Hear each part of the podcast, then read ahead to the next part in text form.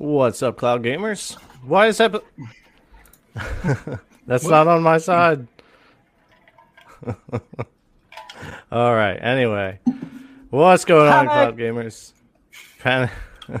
Panic. What's going on, guys? So, welcome to CGX podcast number 71. You'll notice that Ace isn't here right now. He just kind of turned everything over to all of us for a little while, but he should be back for the second half, according to what he's saying. So, let's hope so, because you don't want to just watch us the whole time. All right, so we're going to be going over a little bit of news for Amazon Luna, GeForce Now, and xCloud. That'll be the first half of the show, and then we're going to get into some topics with uh, Microsoft and Rainbow Six Extraction and Fortnite coming back to mobile through GeForce Now. So first, we're going to go around and get started with the panel here. So let's see, what's Ace always say? We get we save the best for last. But then really he always goes last. So it took me a while to figure that out. But anyways, we'll start off with uh, Holtz. What's going on, Holtz? What have you been playing? What platform? How you been? So I've been slowly grinding again on Dark Darksiders 3. This is a game that I always put off, and it's a game that I need to finish as soon as possible before the February titles came. So I've just been playing it on Stadia. You know, really enjoying it. And yeah, I've been focusing more on TV shows this week than actually cloud gaming, but that's just another thing. Yeah, there's there's been a lot going on in entertainment in general, not just in gaming. Maker so I, of chaos, are you done? What's so I, am not I'm, I'm, not one of them gamers that can actually watch a TV show then jump to a game. So I have to plan my night how I'm going to spend it. So it's uh, I, I stay focused so, on one thing. So wait, so you're either going to game one night or you're going to watch a TV show or movie, but it's not going to be no. combination of this. See, that's opposite for me. I love to watch a show or a movie and then like five minutes later go jump into the game I was playing before, you know, I got into watching it. So Maker of Chaos, sir, how are you doing? Same question. What have you been up to? Um, what have you been playing? I've I've uh, been playing a lot. Uh, played a bit of Halo Infinite, some of that new uh, matchmaking type, uh, the new event that's going on with that. I've been playing a little bit of Final Fantasy 14, uh, a little bit of uh, started Rust, which is an old game in my opinion, but but it's a, it's a good one. I had a few friends hop on there and just have a little fun with that, and uh, Windjammers two on XCloud. I played a bit of that, and uh, I think I think that's just about it for this week. A little bit of everything, not too much. Uh, you didn't jump into any extraction. No, I've I have it I actually have it installed on my PC, and I uh, I just haven't touched it. All right. Duncan, sir. You already know. You're, you're sir. You're sir me now. Sir. You're being sir. All, sir. Because this is what Ace does a lot. He'll say the name, then sir, and then what platform, I, what game, and how you been. Yeah, and you know I rake him about that as well. So you get the rake. So I'll take it this time. You, will take it. Yeah. Uh, what have I been playing? Uh, I have jumped across a load of different things. Uh, I've been playing a fair bit of Genshin uh, Impact, uh, which has been a lot of fun over on GFNs on some Transport Fever 2. I have played Extraction uh, on xCloud and on GFN.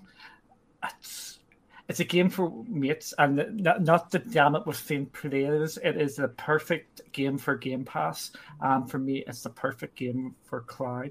We'll probably touch on to the wee trick you can do to play it on GFN because I didn't pay for money for it on GFN. So, which is always great.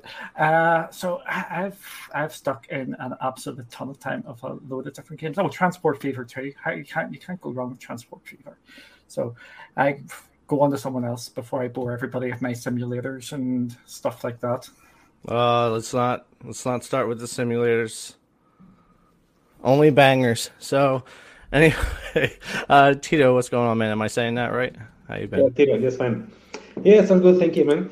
Uh, well, this week, you know, I didn't play much. Been pretty pretty busy with work, but I took some time to play Desperados 3 on GeForce Now. It's a strategy game from THQ Nordic. I didn't play actually, I, I, think this is the first game, strategy game I start in more than 20 years ago.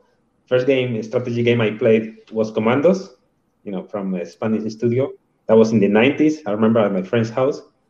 But, you know, it's a genre that I, I never played before. So far, I'm enjoying it. You know, it's, uh, it's quite easy to get into it, uh, if you, even if you never played strategy games before. So, so that was it really for me this week in terms of playing. Yeah.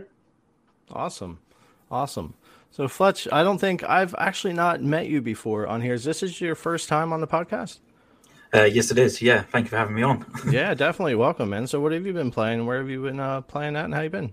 Uh, quite a few things actually. So, um, been playing Extraction um, across GFN, XCloud, Stadia, um, alongside sort of playing a bit of FIFA 22 um, on Stadia side, um, Breakfast as well, um, and then being bit, playing a bit of ESO on my PC. So, few different games, um, but yeah, it's been good trying Extraction. I, I enjoy it, and like Duncan says, definitely Game Pass worthy. Oh, oh yeah, absolutely. I, I too have been enjoying Extraction a lot more, and it's actually a game I thought I was going to hate, and uh, so kind of a 180 there. But I know we're gonna we're gonna get onto Extraction, um, but that's pretty much what I've been playing. I, I've been into a little bit of God of War still on PC and on PS Now, um, and um, Extraction. Other than that, pretty much everywhere from Luna, Stadia, GeForce Now, PC, Xbox, and PlayStation. So a lot of time in that already.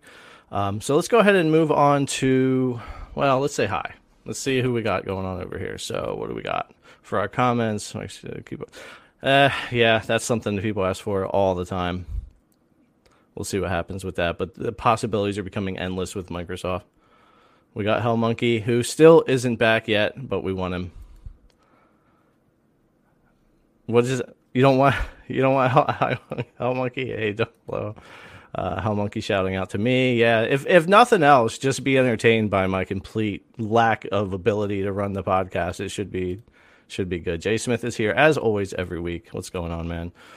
Uh, who else we got down three? Octavia's back here. She actually came from the Dell TV uh, community, I believe. Uh, we were talking about her a couple times here. She's been over on my channel, so welcome back here, Octavia she seems to be jumping into cloud gaming pretty seriously the past couple weeks, which is awesome to see.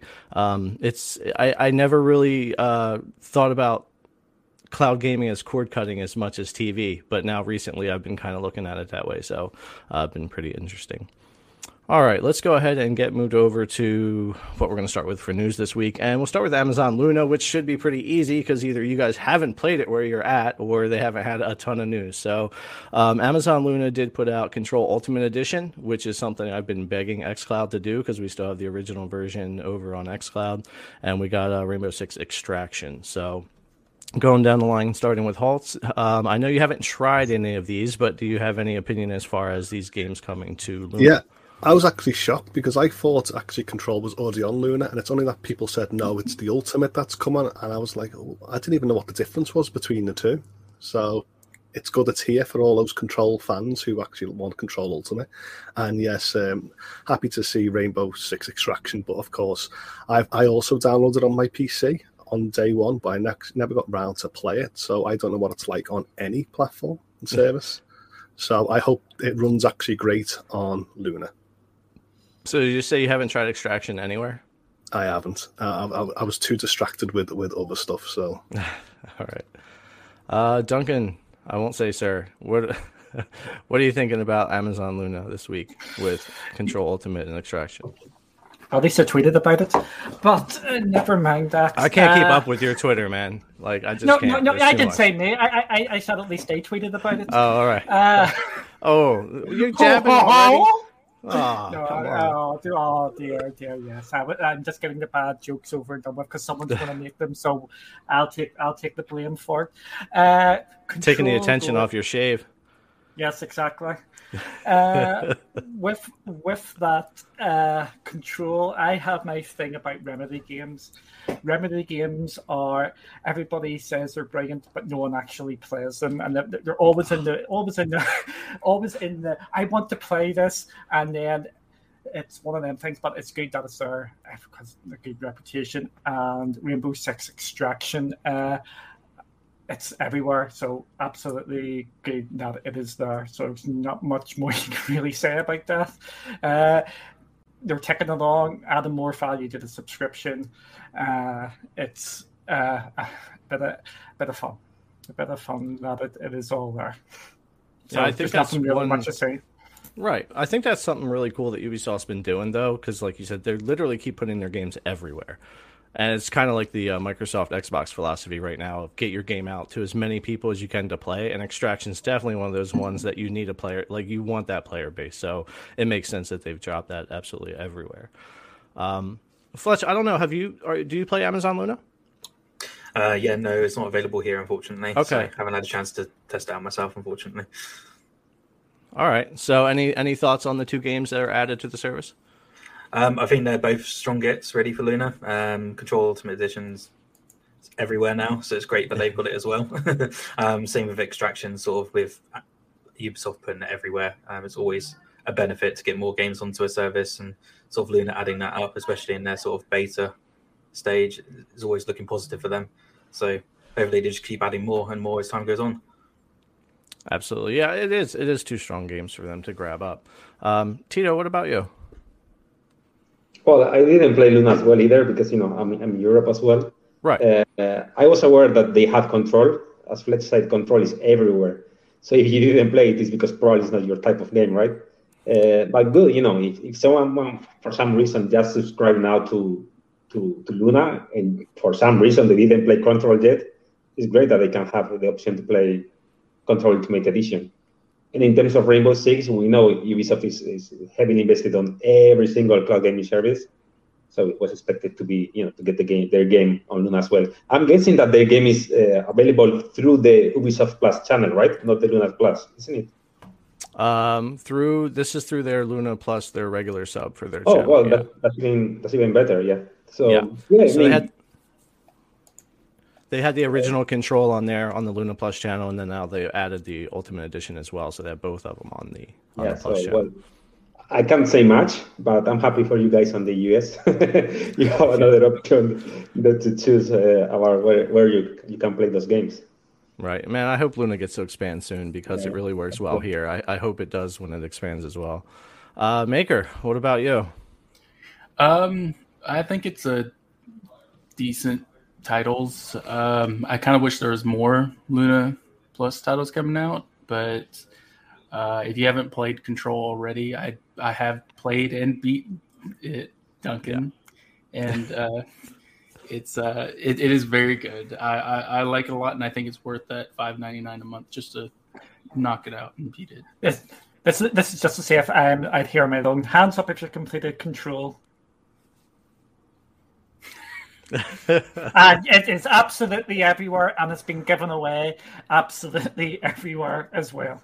I think that that's what I'm sort of meaning.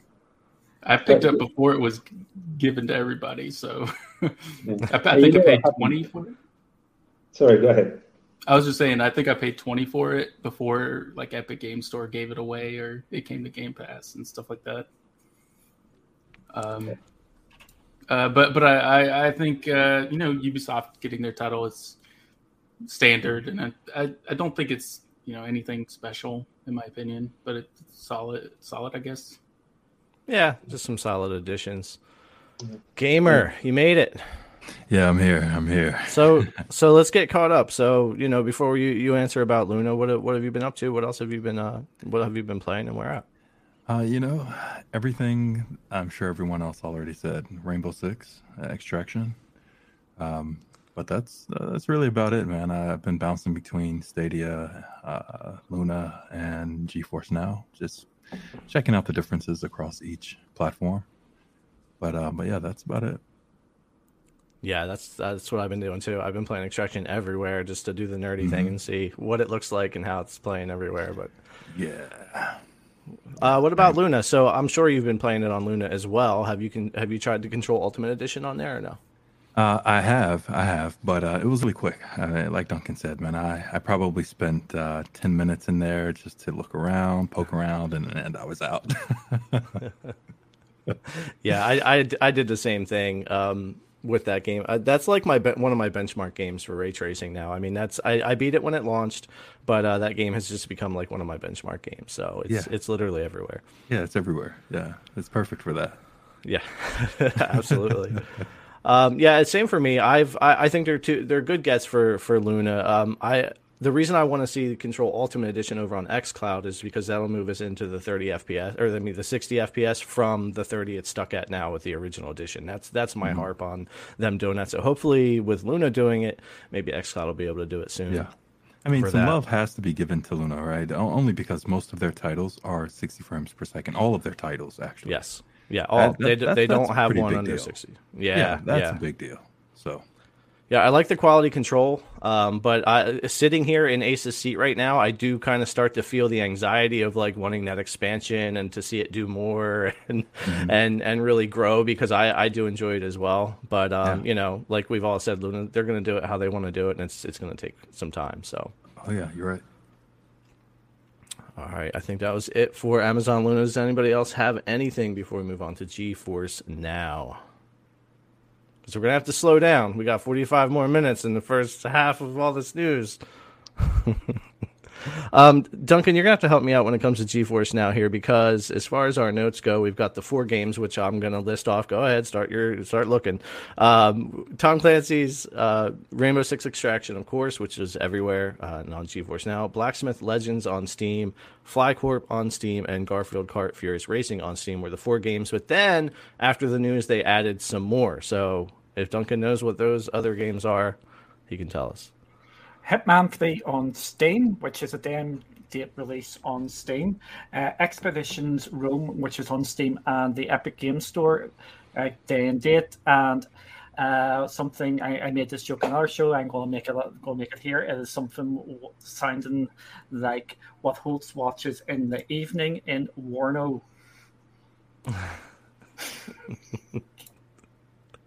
oh man. So, before we move on to talking about the releases for this week, since you're already up, Duncan, um, you we often talk about like surprise releases, right? Or or how we feel about like drops happening, and and we all make these news videos, uh, you know, Tuesday or Wednesday for Thursday. Then on Thursday, like we get four more games after we've released that. You're like, oh man, we knew that. They, like somebody had to know those were coming. Like, what does that bother you at all, or are you cool with it? At I'm telling you now, uh, older games, as in back catalogue, I'm not too fussed about if they're dropped as uh, what, what would say uh, stealth drops. But new titles, I'm I'm a bit more annoyed if I don't know that they're coming. Uh, with these extra ones dropping, I think it's always good. Uh, I think it's actually worth maybe speculating on why this has actually happened. I think they're starting to get a bit more capacity now uh, after the 3080 and this Fortnite stuff they've been doing. I think they're going to try and get the, the games back up because we do know that they their aim or their aim last year was having at least 10 games 10 games a week there. Right. But uh, yeah, I don't I don't like stealth drops and I don't like stealth drops which are new new games. Uh, I'm a bit easier on them if it's older games, but new games, no, because that Expeditions Rome was the game I was actually having my eye on, and I then gotcha. forgot about it because it wasn't coming. All right. So, do you think then that's are the, do you think they're going to attempt to try to get back up to that like 10 game a week, 40 50 game a month goal that they originally had last year or do you think they're going to kind of keep it keep it down a little bit? I think we're going to see it push back up again.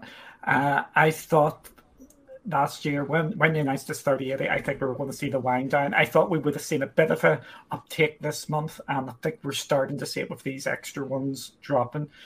I, I'm hoping that we're going to see it going back up to 10 because I'm not I'm the sad person I from the group here. I check Steam DB, and at this moment in time, they've got 2,500 games in the back catalogue who have done the wee tick the box, uh, wanting to come to GFN, and that list goes up on a daily basis. There's there uh, people are wanting to bring their games to GFN, and this isn't even including the Epic games. This is just on Steam. So I think we're going to see, hopefully, a uptick in the games. Gotcha. Well, it only makes sense, and the, the larger your your consumer base gets, the more likely you are that games come to your service, and that's that goes for everybody. Um, Fletch, what about you for this week on GeForce Now with with these releases, and and have you dove into any of them? Obviously, Extraction. Yeah, Extraction's been a big one that I jumped into, um, and I have jumped into Garfield Kart as well. Um, there's a game I already own on on there, so sort of been playing through that again. It's, it's good for all the sort of the younger ones out there um, who want something on GFN. Um, definitely worth it as well. Good kart racer all round. So always a bonus to see that one go on there. But the other two, I've never actually dove into them, but they seem to have quite positive reviews. Um, so yeah, looks good really for GFN. Sort of adding just more and more. yeah, I mean that's kind of what they're they're pretty consistent. They they've had a dry, interesting couple of months, but it's to be expected from November on, like with the launch of the 3080 and them trying to pull that off globally and have decent capacity and performance. Um, it's not a surprise that the team kind of had to shift focus and we got less games for a little while. So hopefully Duncan's right and we'll see that return to 10 or more games a week. Um, Gamer, what about you? What do you think about this week for GeForce Now? Yeah, I think it's solid. Um, I so personally, I did not play Garfield, but my kid did, and uh, really enjoyed it. So uh, obviously, for me, I'm, I'm more on the Rainbow Six side of things, but um, I think it was pretty balanced. Something for the kids and something for the old people like me. Sometimes we get caught up in the hype of the games and, and we'll discount a game or make fun of it, right? Because it's not for us or it's for a kid. But like, you know, I'm a dad, so yeah, yeah, like my perspective changes over time. Absolutely. uh, my kid's going to be six tomorrow, and he's starting to take that interest, right? So, oh, yeah. um, games like that, I'm like, all of a sudden, I'm looking at like, oh, I'm saving that in my library for him later. I'm saving mm-hmm. this, and, and I do it on all the different platforms. So yep. that's that's uh, you start seeing the variety being even more important than than before. So yep. Uh, Tito, what about you, sir, for this week on GeForce Now? Yeah, well, I, personally, I think it has been, you know, an okay week. Not not great, not bad. You know, uh, as you said, we had initially four games. We thought that was it, and later we got four games more, which is, you know, it was unexpected. But at the end of the day, you know, the more the better. And to be honest, uh, the only game I'm really interested out of those eight games is Garfield Kart Racing we know it's not Crash Racing, it's not Sonic Racing, it's not Mario Kart. But since we don't have any of those, you know, at least we have some, you know, kart racing game that everyone in the family can play. Other than that, you know, it's just an okay week. I'm hoping that, you know, as uh, Duncan said, they start adding more games. They could if they wanted to. Uh, I guess one of the reasons why they don't is because they are aware that some of those 2,000 games, you know, don't have any interest for most people but there are still some games that you know uh, people want to play and have around 200 uh, players per day. I mean, concurrent players usually, and it, w- it would be nice to have them on, on GeForce now. Let's see what what happens, you know, on, on next weeks. Let's see. But this week it was just okay, not bad, but not amazing really. We always know that Ubisoft games are going to be in GeForce now on day one. Right. So um, that wasn't really, you know, such big news because it was something to be expected. So yeah.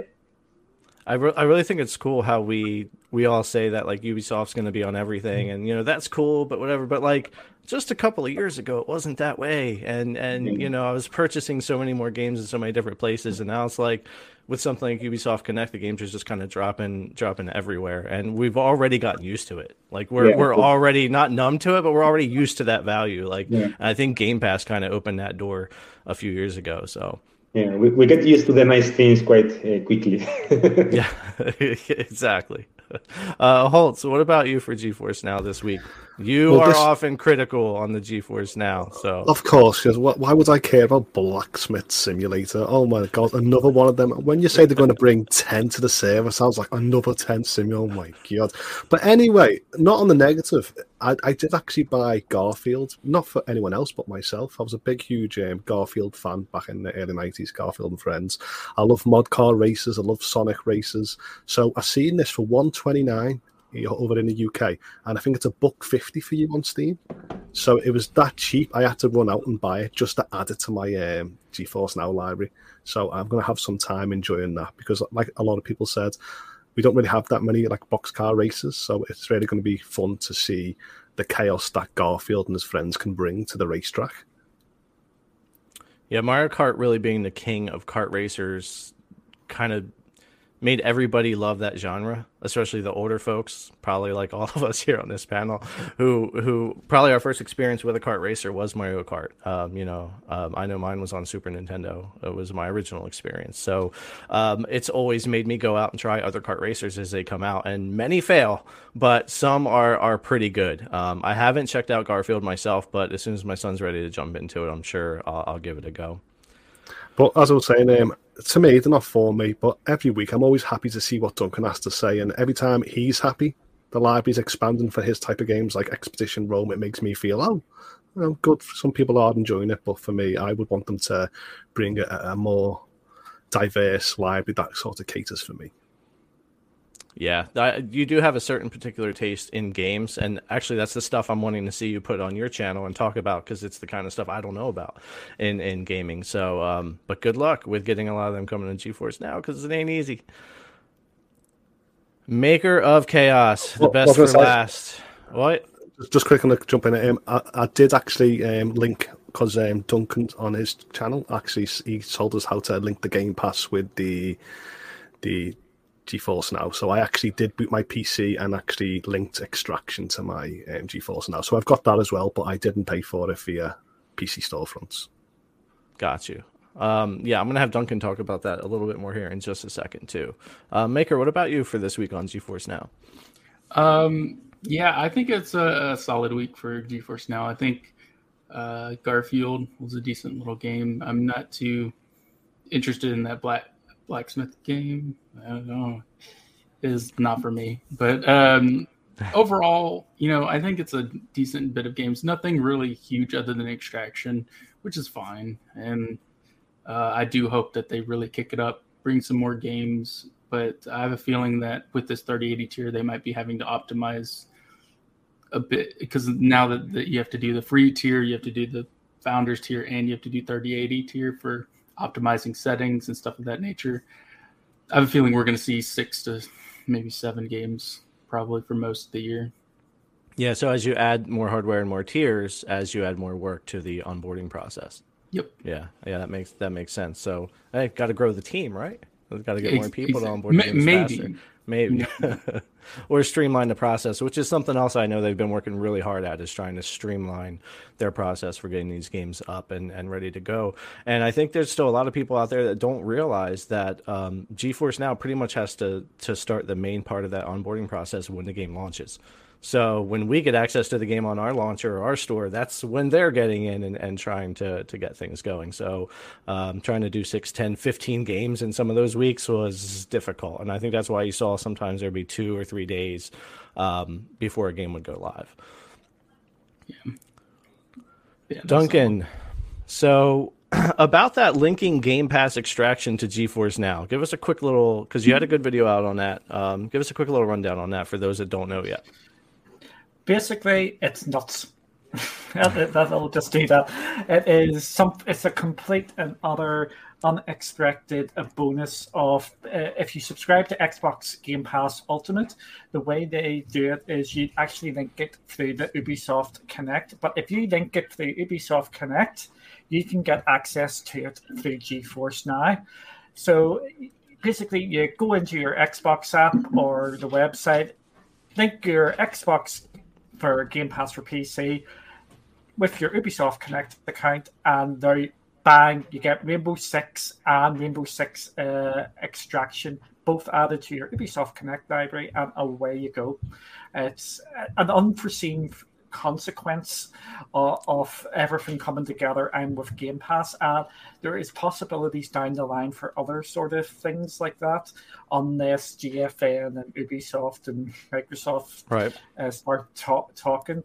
Because uh, if and when we move on to EA Play, uh, using that as a browser instead of Origin, we could get. That's, yeah, yeah. That's well. That's what I was going to mention. Like, is it unforeseen? It kind of isn't because like EA knew, right? Like, there's a reason that EA Desktop app exists, and they created that and put it out in beta form mere months before they added their sub to Game Pass.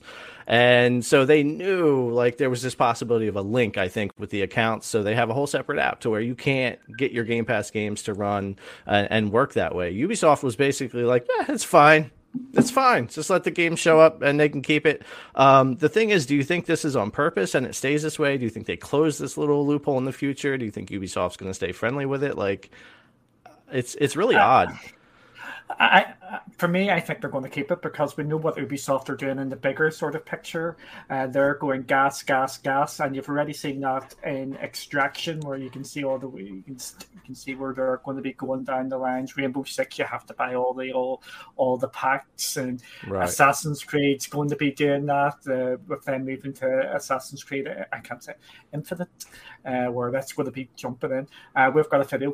If we're, if we're pushing videos, we're going to push this. we have got a video coming out and saying why that game's probably going to be best on cloud as well. Uh, there's just Ubisoft are just very, very friendly, and I think they just want to get it out. Uh, I'm not going to say what other people call them, but any cloud service, they're they're wrapping themselves up with. And we've seen yeah. that, that this week as well with that other one, which I forgot the name of. Ubisoft has been super consumer and gamer friendly recently, and you know any company that does that, from Xbox to Ubisoft or anybody else, is going to get more success. It's just the bottom line. When you do that, you're going to get more um, consumers. Did anybody else on the panel um, do this? Did you link your your Game Pass to Ubisoft? Yeah. Yeah, I did, and I hope they close it down ASAP before people like me get ideas in my head where I'm like, well, I have I can link my PlayStation account and I have PlayStation now, so where's all my Ubisoft titles on GeForce now? Because I would love linking any cloud service and getting it all available on GeForce now without paying Ubisoft Plus.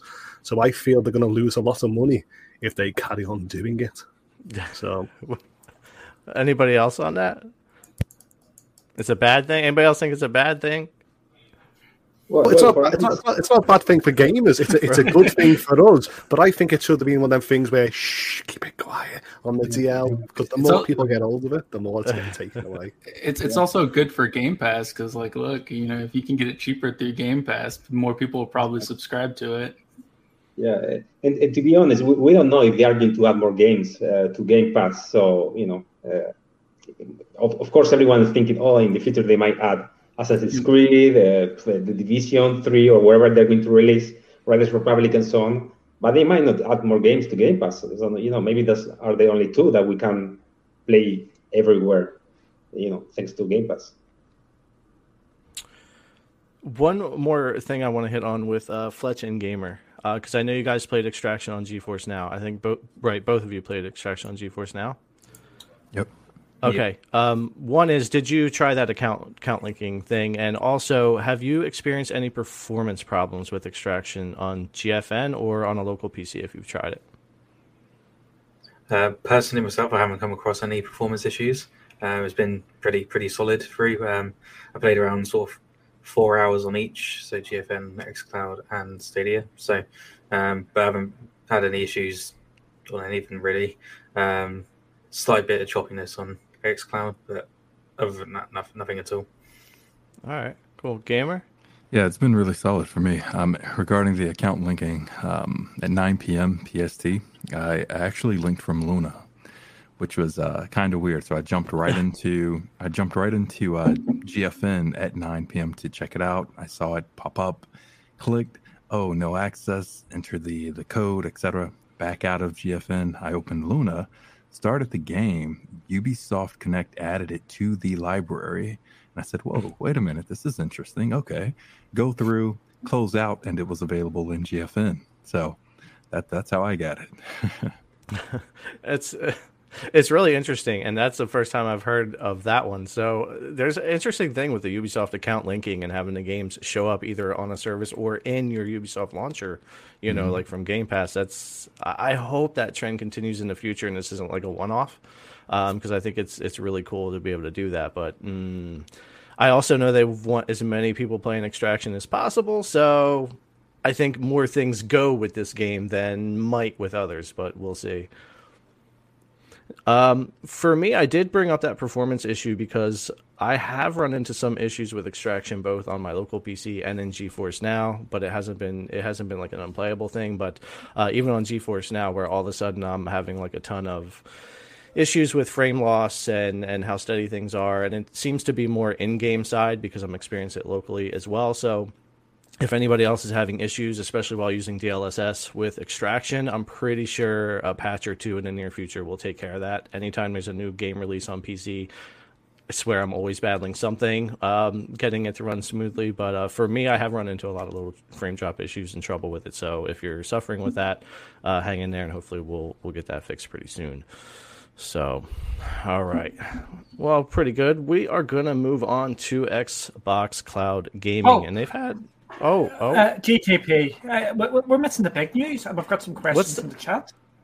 oh wait big- what? I was watching Right. it. Hold on. Right? Or, or, are we cover, or are we covering that later? in I a think we bigger didn't cover discussion? Fortnite mobile Oh. beta. Right. Oh, it's later. Okay, never mind. Yeah, I'll they- go back to sleep. If it's if it don't go back to sleep. If it's extraction, Fortnite, or Microsoft's purchase, we're gonna be to that next. Oh, okay, good. Yeah, uh, yeah, uh, yeah. Um, I, it would help if I read the notes. I'm an absolute moonbeam, so don't be worrying. Well, It's we didn't beard- even have the beard notes the past few weeks, so you know it's all good. The be- all right, so with with uh, Xbox Cloud Gaming, we've got um, Death's Door, Hitman Trilogy, Nobody Saves the World, Paparazzi, Rainbow Six Extraction, Rainbow Six Siege for uh, PC that was already on console and cloud, and Windjammers 2. Um, one really cool thing with this list is I think all of them are cloud console and PC, which I love this trend that uh, every month that goes by, more and more games are all three until eventually it's just like all of them are going to be uh, doing that, which I, I love to see. Um, so starting with you, Fletch, have you tried any of these games on Xbox Cloud Gaming? I, I know you've at least played Extraction. And uh, what has your experience been as well? Yeah, so I'm quite a big xCloud fan, uh, or Xbox fan just in general. So I've jumped into, well, already had Death's Door anyway. Um, so managed to jump back into that again. Um, really fun. Everyone should play that. Best indie game on Xbox at the moment, in my opinion.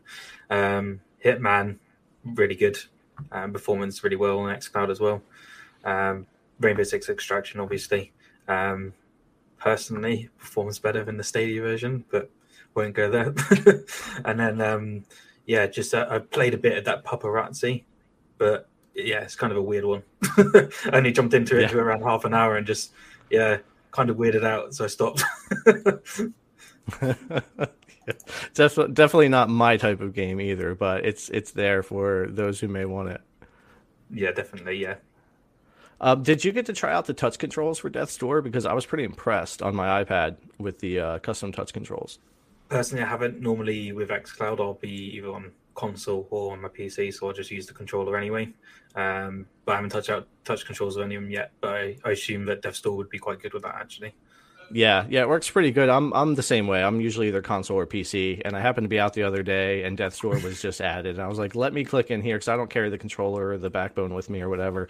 And uh, I was like, wow, this is actually extremely playable out here on my phone and, and on my iPad on cell data with the touch controls. So that that was pretty cool for Death's Door. Uh, Tito, what about you for Xbox Cloud Gaming this week? Yeah, well, I, I didn't try any of the games, but uh, my opinion is that it was a very strong week. You know, uh, Death's Door is a game that I had on my wish list uh, on on Steam because I wanted to play it on GeForce Now for different reasons.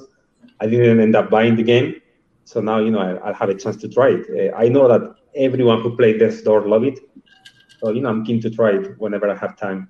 Uh, the thing with me with xCloud that's is that it doesn't work that well.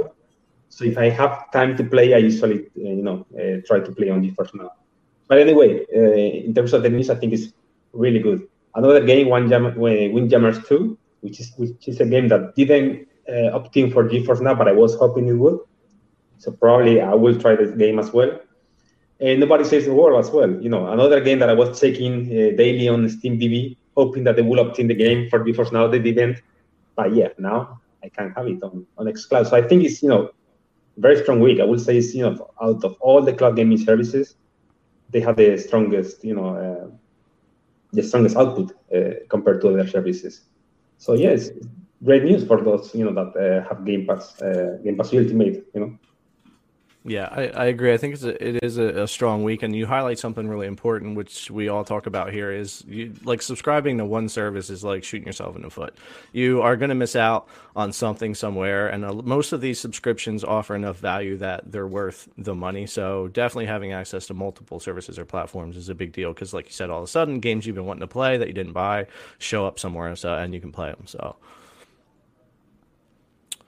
Gamer TV.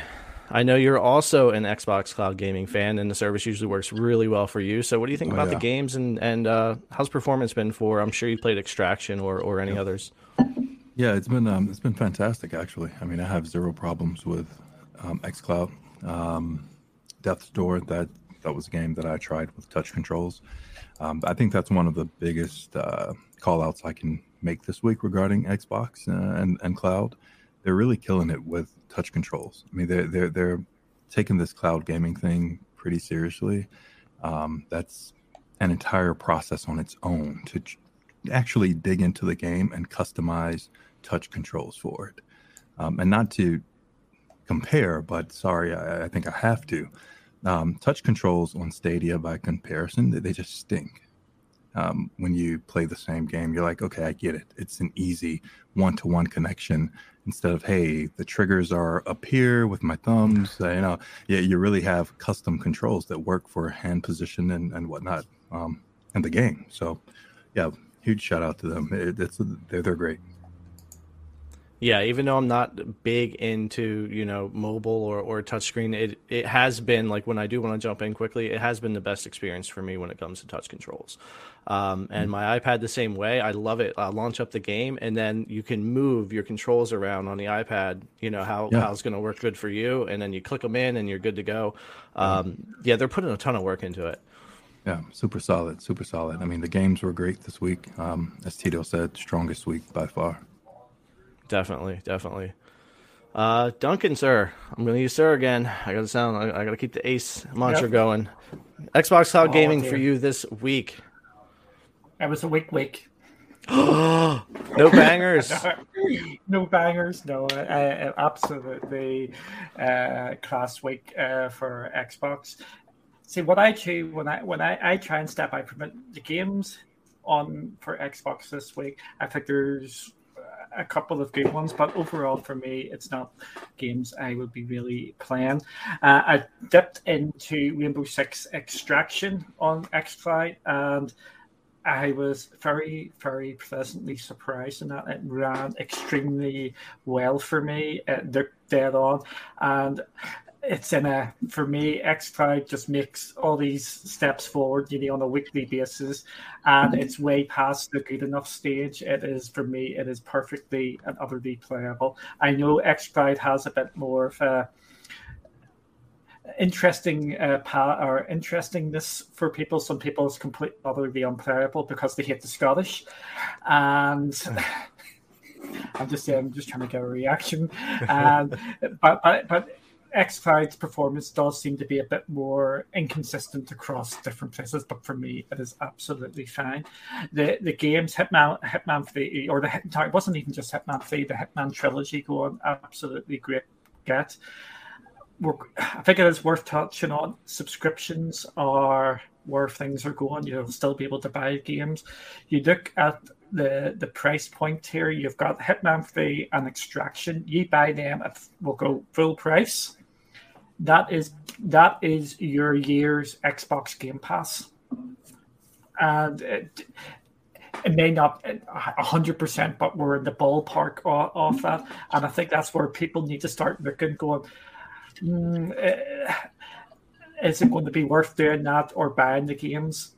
For me, this is this is why subscriptions are going. And we're only in the beginning of the of the year, and we know what games are coming later this year for Game Pass, and what games are going into the cloud. We've got our Game Pass this counter, so I think it's been a smashing week for uh, Xbox uh, this week. Even though uh, not all the games are for me, but I'm going to echo what Fletch said here as well. Death Door, go play that, and I think Maker's going to be saying that as well. Yeah, yeah, a fantastic indie game, and and I was happy to see it come, especially cloud console PC, because those really easy to run indie games like that. I'd love to be on my console now and just click play. I don't have to download it or take up any space. They run easy. They're they're just the the latency is usually really good because they are so easy to run, or you're less finicky about it.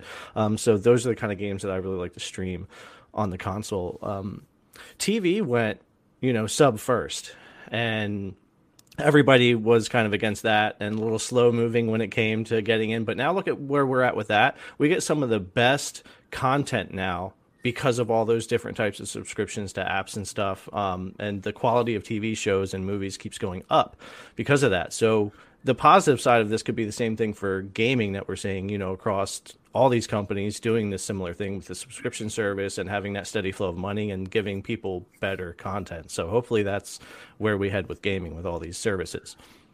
Yeah, yeah, Jerry. Well, just I'll just jump on the top of that as well, and just if you if you look over the last 10 20 we can probably say 30 years you can see gaming is always two three four years behind tvs and right.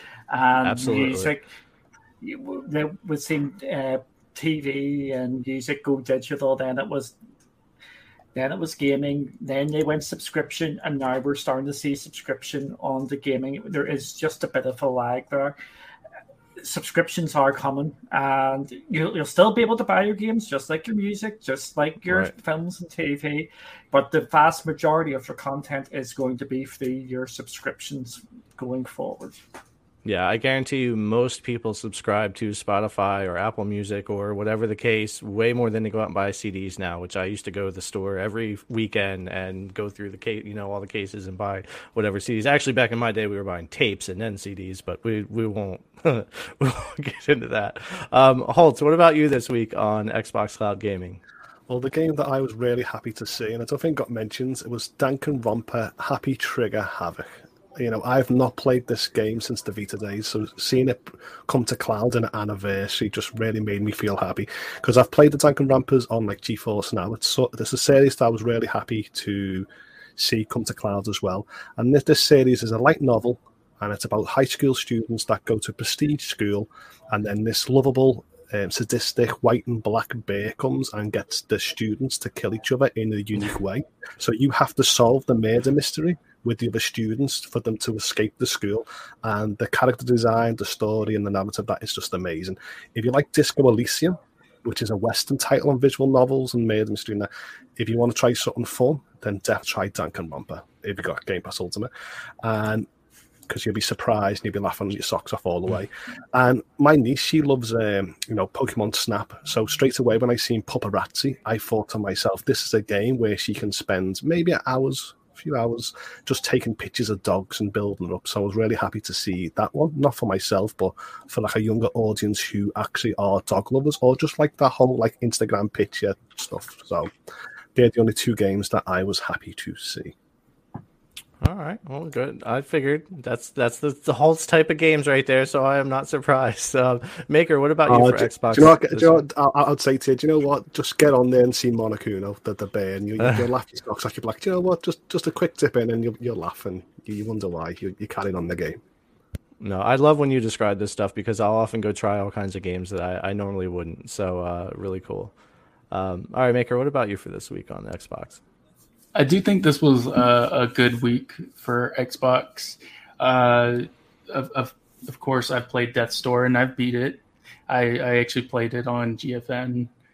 Uh, was was when I because they got a day and date on there, and I think some really good day and date titles: Paparazzi, uh, Nobody Saves the World, and Rainbow Six Extraction were all really good to get on the subscription service day one. Really making that subscription service worth it.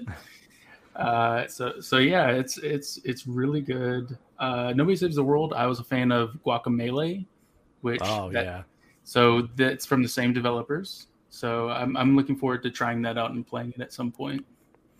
Uh, but yeah, re- really good week. yeah. I think it was a, a really strong week for a really strong month. Actually, they they probably had one of the best months for January out of everybody right now when it comes uh, to games added to Game Pass. And of course, with the news that we'll be talking about of their purchase, which is about to make the value of Game Pass even more than it already is. So, Um, uh, Yeah, I also wanted to mention real quick that uh, I do think Danganronpa is, was a little bit overlooked. Uh, I have a friend that loves those visual novels. It, it's it's kind of like a cult classic for a lot of people, and so that that's a good get. As well as I forgot to mention, Windjammers Two was also a day and date title on there. curious on Death's Door, um, because I'm just now getting into it. I didn't beat it and I didn't look it up. About how long did it take your first playthrough for Death's Door? For Death's Door, Yeah. um, I can check real quick. I, I have no idea how long that game is, but it's like one of those ones I really want to go through, but I have such limited time. So It, I think it, I think it only took me maybe eight to ten hours. Uh, I'll, I'll be able to. Tell that's what I had for Dread for Metroid Dread. I think I was like nine, ten hours, something like that for for the main Yeah. part. wasn't wasn't too long. I just on my Steam. Um, I'll, I'll say for Xbox Cloud Gaming for myself while you're looking at that, it's for me, like I said, probably strongest out of anybody for the whole month. death Door, Hitman Trilogy, and Rainbow Six Extraction for me are my my big ones on there. Um, I played and beat Hitman Three when it came out. I think it was well for me it was the best Hitman of the series, and I know other people did like one and two better. For me, I don't know. Hitman Three was more approachable. I really like it. And it's playing good on XCloud. I don't know if anybody else here has tried Hitman. Nobody's really mentioned it a lot here while we were going through the Um, games. My brother there, was but- playing it a little bit uh, yesterday, actually, and uh, I want to play it. I've actually never played any of the games, so this that's also what made this week really great for me. For Oh yeah, is that's a great ad for the Hitman trilogy. And look, I, I couldn't finish one and two. Like I, I, I attempted them a little bit before, um, and I don't know if it's me that's changed or the game. But Hitman three drew me in, and, and I went through the whole thing. Any anybody else here go all the way through Hitman three or, or play the whole series? It's I- I, I could read your lips. I think I've sort of played sort of a couple of hours of three, um, still yet to jump into it. So sort of jumped into a bit with xCloud and yeah, runs really well on there. So I'll probably have to give it a bit more of a go. It was one of the games that I had to uninstall for my Series X. So now that I was on cloud, I'll, I'll definitely give it more of a go. uh, I, I did want to say I looked it up. Nine point six hours for Death's Door. Okay, yeah, no, that's not bad at all. That's great for for a solid indie like that. So yeah, I'll keep at it then. I can make that. If if a game's like less than ten hours, I'll kind of keep going because with work and and the channels and everything, it's like I only have so much time. And when I'm looking at the fifty, the eighty, the two hundred hour games, um, I start to crumble just a little bit these days compared to, compared to before. But uh, Uh, I'll answer the Hitman one. Uh, people may have that what I've said. I think Hitman is a game which uh, it has its audience, it knows its audience, and plays up to it as well. I think you either get really sucked into it, or you think it's the biggest load of nonsense going. And I mean, it's the biggest load of nonsense going. It just frustrates the life out from me, and it should be right up my alley, uh, sneaking about and all that. Because when I play Assassin's Creed, I'm, I'm, I'm a, I try and play it as an assassin, believe it or not, I'm not trying to jump in uh, and stuff like that. But Hitman, I just, I just can't deal with it at all. It it's definitely a different kind of experience that it, it can be frustrating, and that's what turned me off of the first two. But somehow I I, I made it through the the third one. Um, does anybody else have anything else they want to add for Xbox Cloud this week or or in general for them? No, no, no, we're good. Yeah, All yeah. I want to quickly, I want to quickly say, jump on Danganronpa. Tell the developers Holtz sent you. So when Nippon Ichi come over and bring more games, you say Holt helped that catalog because I would love to see Disgaea and all that come over to Game Pass. So just all I flood thought over they had- there. Dan. I thought they Yeah, had he one of his Disgaeas at one He point. did. He, he had four and five, and then he took it took it off. But Yeah. great time to actually get them back on, especially when um, Game Pass is expanding to the east. So come on, all jump on board, and we'll see. We'll see where it goes. So that brings up an interesting point since we have an extra minute for like all of cloud really, but especially like Xbox Cloud Gaming. Because I know one of the big things we all always say is as soon as they add purchases, that's it, right? Because then now you could purchase your Xbox games and have them on cloud or console or PC. And so what like for games like that that leave, right? Every subscription service, whether it's TV and games or whatever, games leave. Luckily with Microsoft, the exclusives stay and third party could come and go as they please. Um, what do you guys think about that going forward? How important are purchases to help offset that that kind of turns off customers where like, oh, my game's going to be leaving and they only play on cloud. So how important do you think it is for Xbox to get those purchases rolling, maybe even this year, to close that loop? Well, my first game was last year was Dragon Dragon Quest Eleven. I knew that was going to lose leave sometime, so I I never bought it on Xbox. I bought it on Stadia, which if Xbox gave me the choice to play it on cloud and then or I had to purchase it and I got a cloud version free, I would have been all up for it. So they need to bring this feature ASAP because I've got loads of games, even Yakuza's. They came and some of them went. Oh, I know. So- I saw. so- And th- these games are huge. You know, if you want to spend fifty to hundreds of hours playing these this series, so to me, they are games that I'll be interested that they need to bring as a purchase and cloud straight away, ASAP. Got you, Maker. What about you? Um, I, I'll be honest. I don't think it's that important. I, I think gamers are fickle, and they they will move to the next best thing. And I think I think uh, you'll you'll see that with if they keep rolling out these day and date titles. That's the main thing is providing new content to a lot of users. Uh, I think purchases can wait a year or two. I don't, I don't think it's like a high priority on their list, in my opinion. All right. Yeah, I think it's gonna. I think the perspective will just kind of depend on how dependent you are on cloud, right? As to how badly you want that that feature to come. Uh, Fletch, what about you for adding purchases to XCloud to close that loop? Um, I don't think it's something they need to put in imminently. I think that they need to eventually.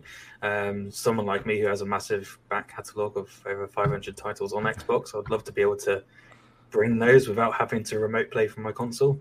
Um, but other than that, sort of like, like sort of Maker said, sort of gamers are very fickle and they will just move on to the next best thing. So a lot of the time you will see a couple of people go, "Oh, it's leaving. That's really annoying." But then a lot of other people will just be like, "Oh, extractions come. I'm just going to jump on that now." So it's it's something they do need to implement, Sure. but it's nothing that's holding it back at the moment. Right. Right. Yeah. That that makes sense. Uh, Tito, what about you on that? Uh, well, I, definitely, definitely is not their priority um, for obvious several reasons. Probably, you know, they have production plans for the consoles that they still uh, want to sell. So, you know, uh, the cloud, obviously, they are they are proving that they're really committed to improve their cloud gaming services, but it's not their priority. However, I think a lot of people will love it. Um, as we know, uh, sport games, Madden, uh, NBA, FIFA is the only exception, which is on this game cloud gaming service that is slowly uh, dying. uh, but you know, there is a lot of people who only play NBA, only play FIFA, only play Madden. You know, if there was one service where you could buy the game and play it, you know, it will bring a lot of people. Of course, someone will say, "Oh, you can buy FIFA and play it on Stadia," but then you are playing against the against yourself because there is literally no one to play with. But imagine if you could buy FIFA or NBA or Madden and play with any other Xbox player, Xbox and PC player, right? That will be massive. But again, it's not the. I mean, I'm sure it's not the priority. It will happen probably when the service improves further, because I, I will not be happy if I can buy a game to play it on xCloud any performance as, as it does now, which is not bad, but it's still behind uh, Stadia and GeForce Now when, when it comes to uh, input lag and picture quality. I think that's a good point, and I think that's why we still have that beta tag from Xbox, and I think that's why XCloud is still free with Ultimate, right? They just tossed that in there uh, when it came out for people to start trying it, because the more people that try it, the more they can collect data and, Mhm. and improve it, and so on. And you're right, um, it's still so inconsistent for so many people that if you were to take it out of beta or offer purchases, and then your sixty dollar game didn't work, um, yeah, that that could you could definitely run into some issues with that. So that's a fantastic point. Uh, Duncan, I know you got something to say about XCloud purchases. I, I'm, believe it or not, I'm at the opposite end of everybody else here. I think short term, it's more important to get that on board to give a bit off of a fallback because Xbox's long game is Game Pass. Um, obviously, we're going to be touching on that shortly. And on the top of that as well, we're going to see all these fragmentation of cloud services going down the line. That's why we're seeing so much uh, consolidation. So for me, the purchases is more short-term thing, and longer term, it is about subscription, subscription, subscription, and just adding, uh, getting people into that. So again, that's where I differ uh, slightly from everybody, but I think we all are broadly in agreement that subscriptions uh, is where people are, or where Microsoft is wanting people to go with xCloud. Yeah, definitely subscriptions and cloud for sure. My screen just went a little nutty here. Can you guys still hear me? Okay. Sound like a robot. Yeah, It's Robot uh, Jerry again. Is it? No, you're better now. You don't don't do it to me. Don't do it. You're good. Yeah, Yeah, you, the- uh, you're the- better now. It's not Um, robot. StreamYard's Well, like just uh, telling us we're a little unstable when everything went off and came back. But all right. Gamer, any thoughts on purchases for xCloud? I know your experience is kind of like up there, and I know over on the West Coast you're probably closest to the best servers for Microsoft, yeah. so you do tend to get the best experience uh, yeah, of anybody great. I know. but, but what do you think about purchases for xCloud? What do you would you like that? You know, uh, that that's a tough one. Uh, I'm not. Uh, I guess I don't truly have a solid opinion on it. Uh, I think they can uh, do with it or do without it. It, uh, yeah, uh, for them, why? You know, I, I can't see a huge reason why to go that route, um, especially when you have the hardware out there and everyone believes hardware will, will be obsolete at some point. But I'm not one of those people. I think they'll continue making hardware, whatever that might be or however that might look. I think um, Game Pass has, you know, proven its value the way it is. It's like what 23 million subs or like what is it? Some ridiculous over 25. Number. Over 25. Yeah, Holy, yeah. you know, like why change it? just just make the service better and keep doing what you do. so right. that there, there's no need to pivot this. Just keep doing what you do, make it better.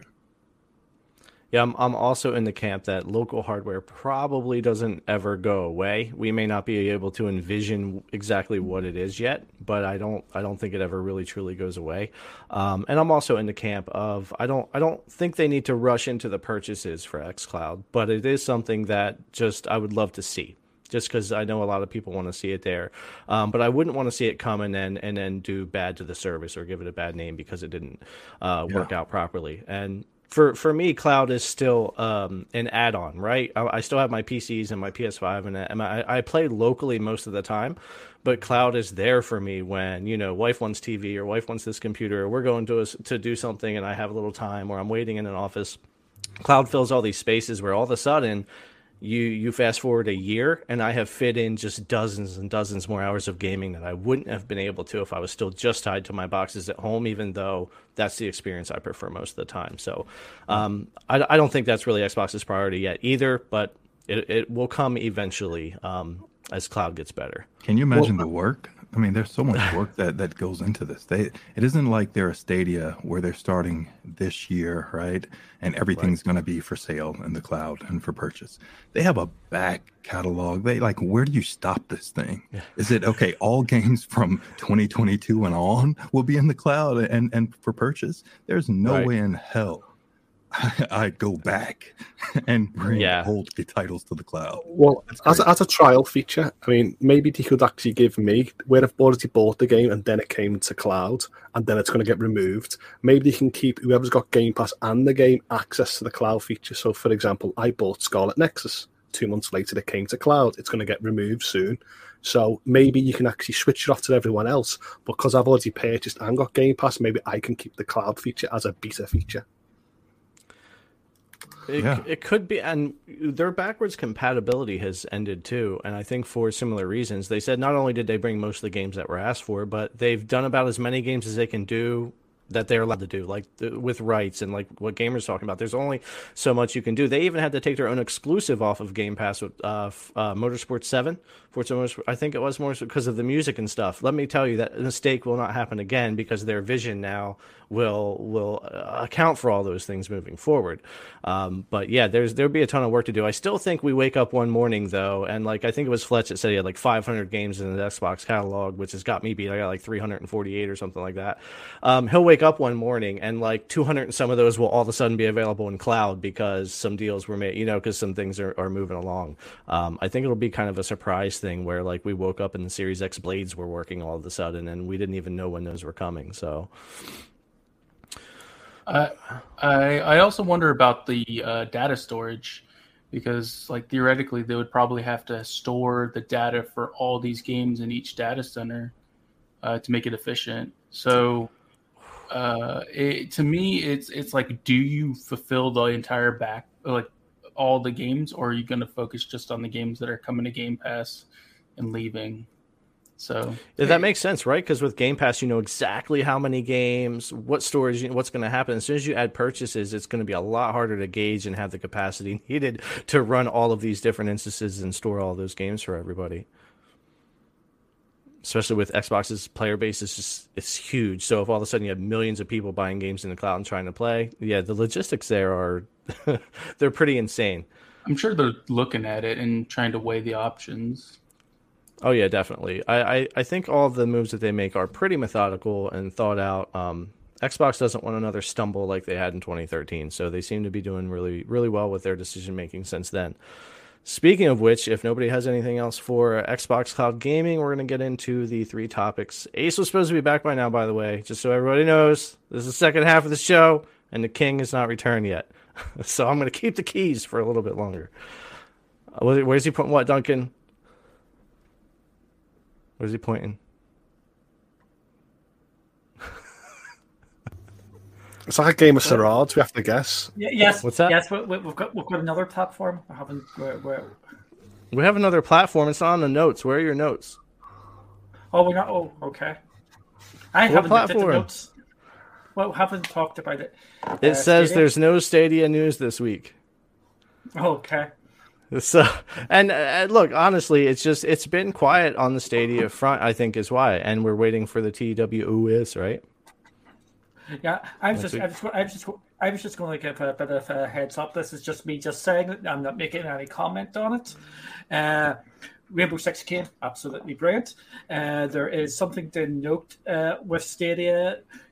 If you needed to go for a hit and miss or something, you go to the toilet, you want to make a cup of tea or go down for a cup of coffee, you had 15 minutes uh, idle time. It's now cut to 10 minutes. I, I don't think there should be anything too much read into that.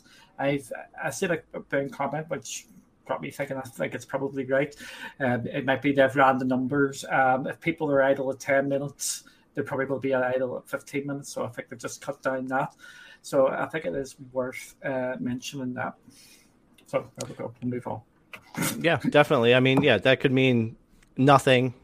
I mean, it could mean some- we, we, we don't we don't really know if, if they're trying to do anything with capacity or like you said, if they've run numbers and statistically people that are gone 10 minutes are like 90 some percent don't come back at that 15 minute point. So they're like, you know what, we'll just we'll just cut it down. Now, I'm moving into what our next topic is going to be talking mostly about Rainbow Six Extraction. And moving into that, though, since we didn't have much Stadia news to go over, has anybody here played Rainbow Six Extraction on Stadia, and what was your experience like?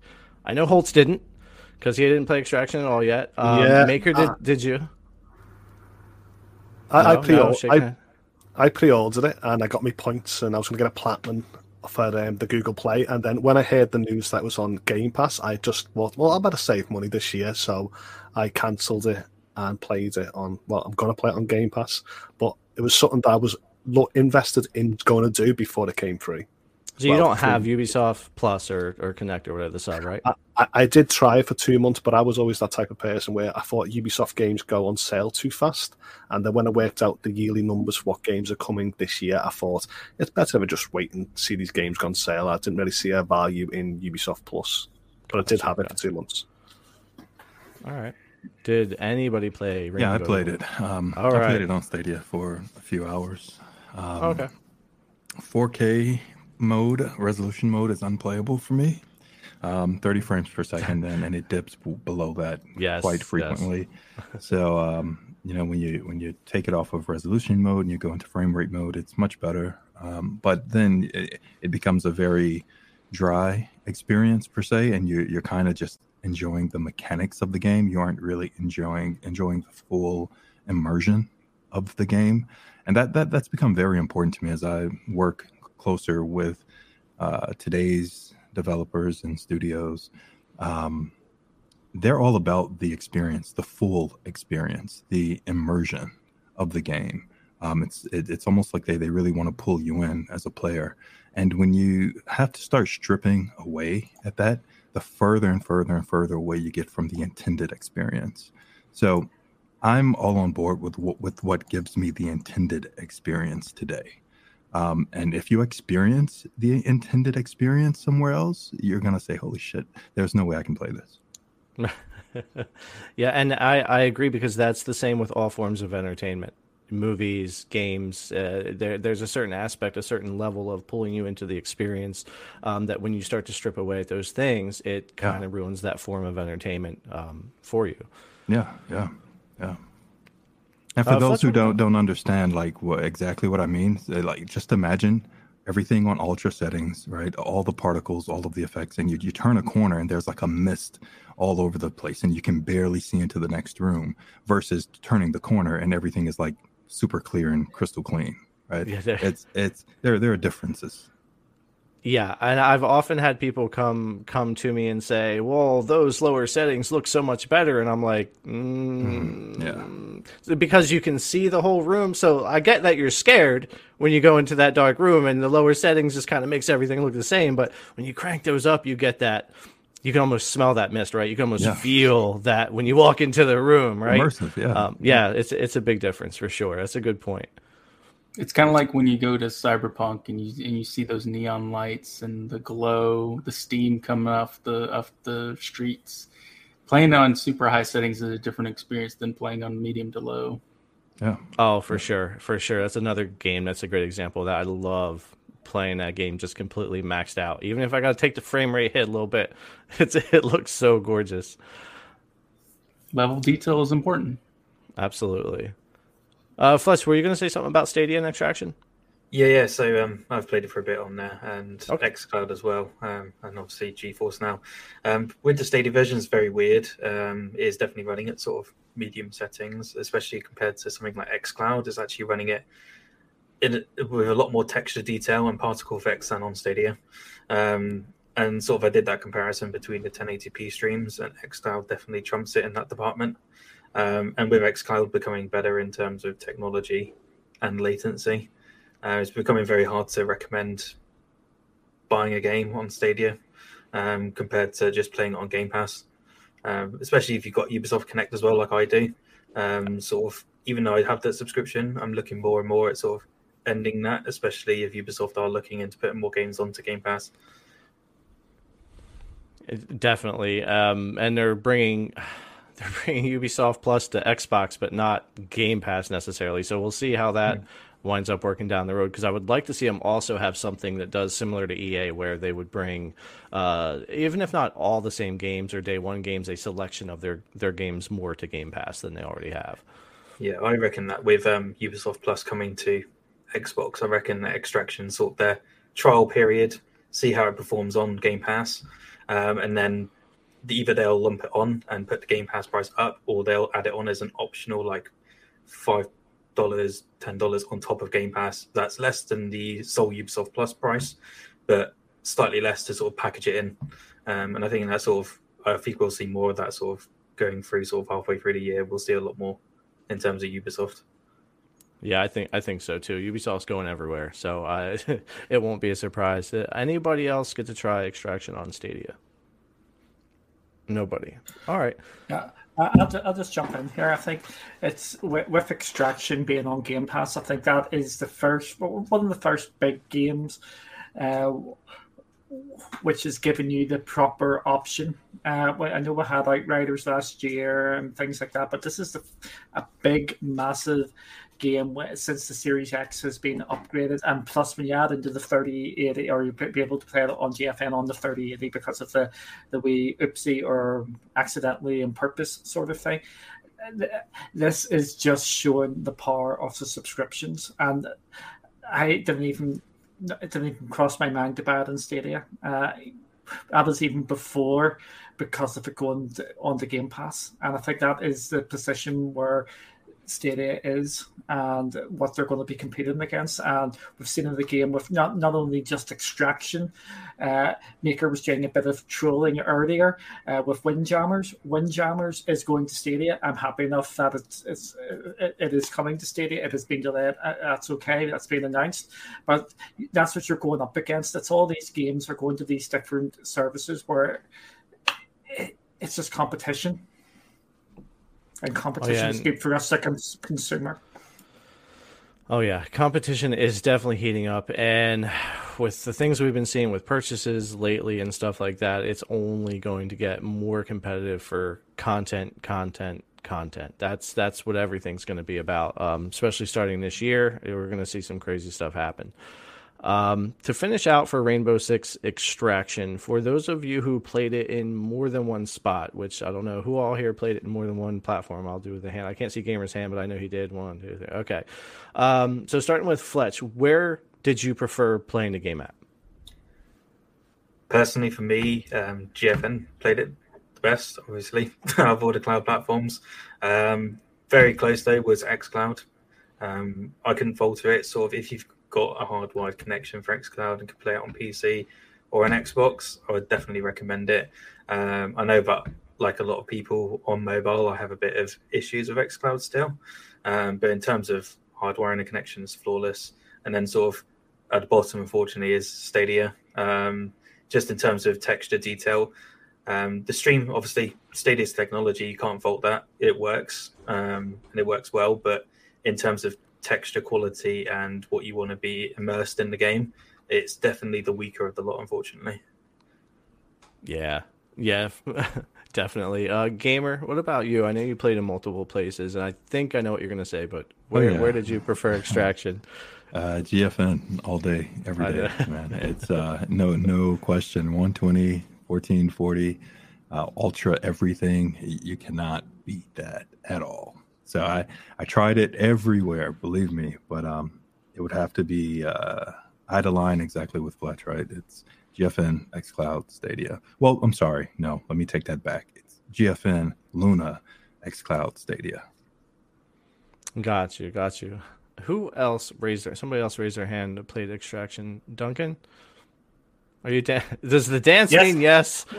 yes, the, dan- the dance means yes. I want to hear more from Tito and Fletch because uh, I know I'm talking. I'm talking far too much, but you know what I'm like. Just everybody wants me to shut up because I annoy everybody. Uh, I played on XCloud and on GFN.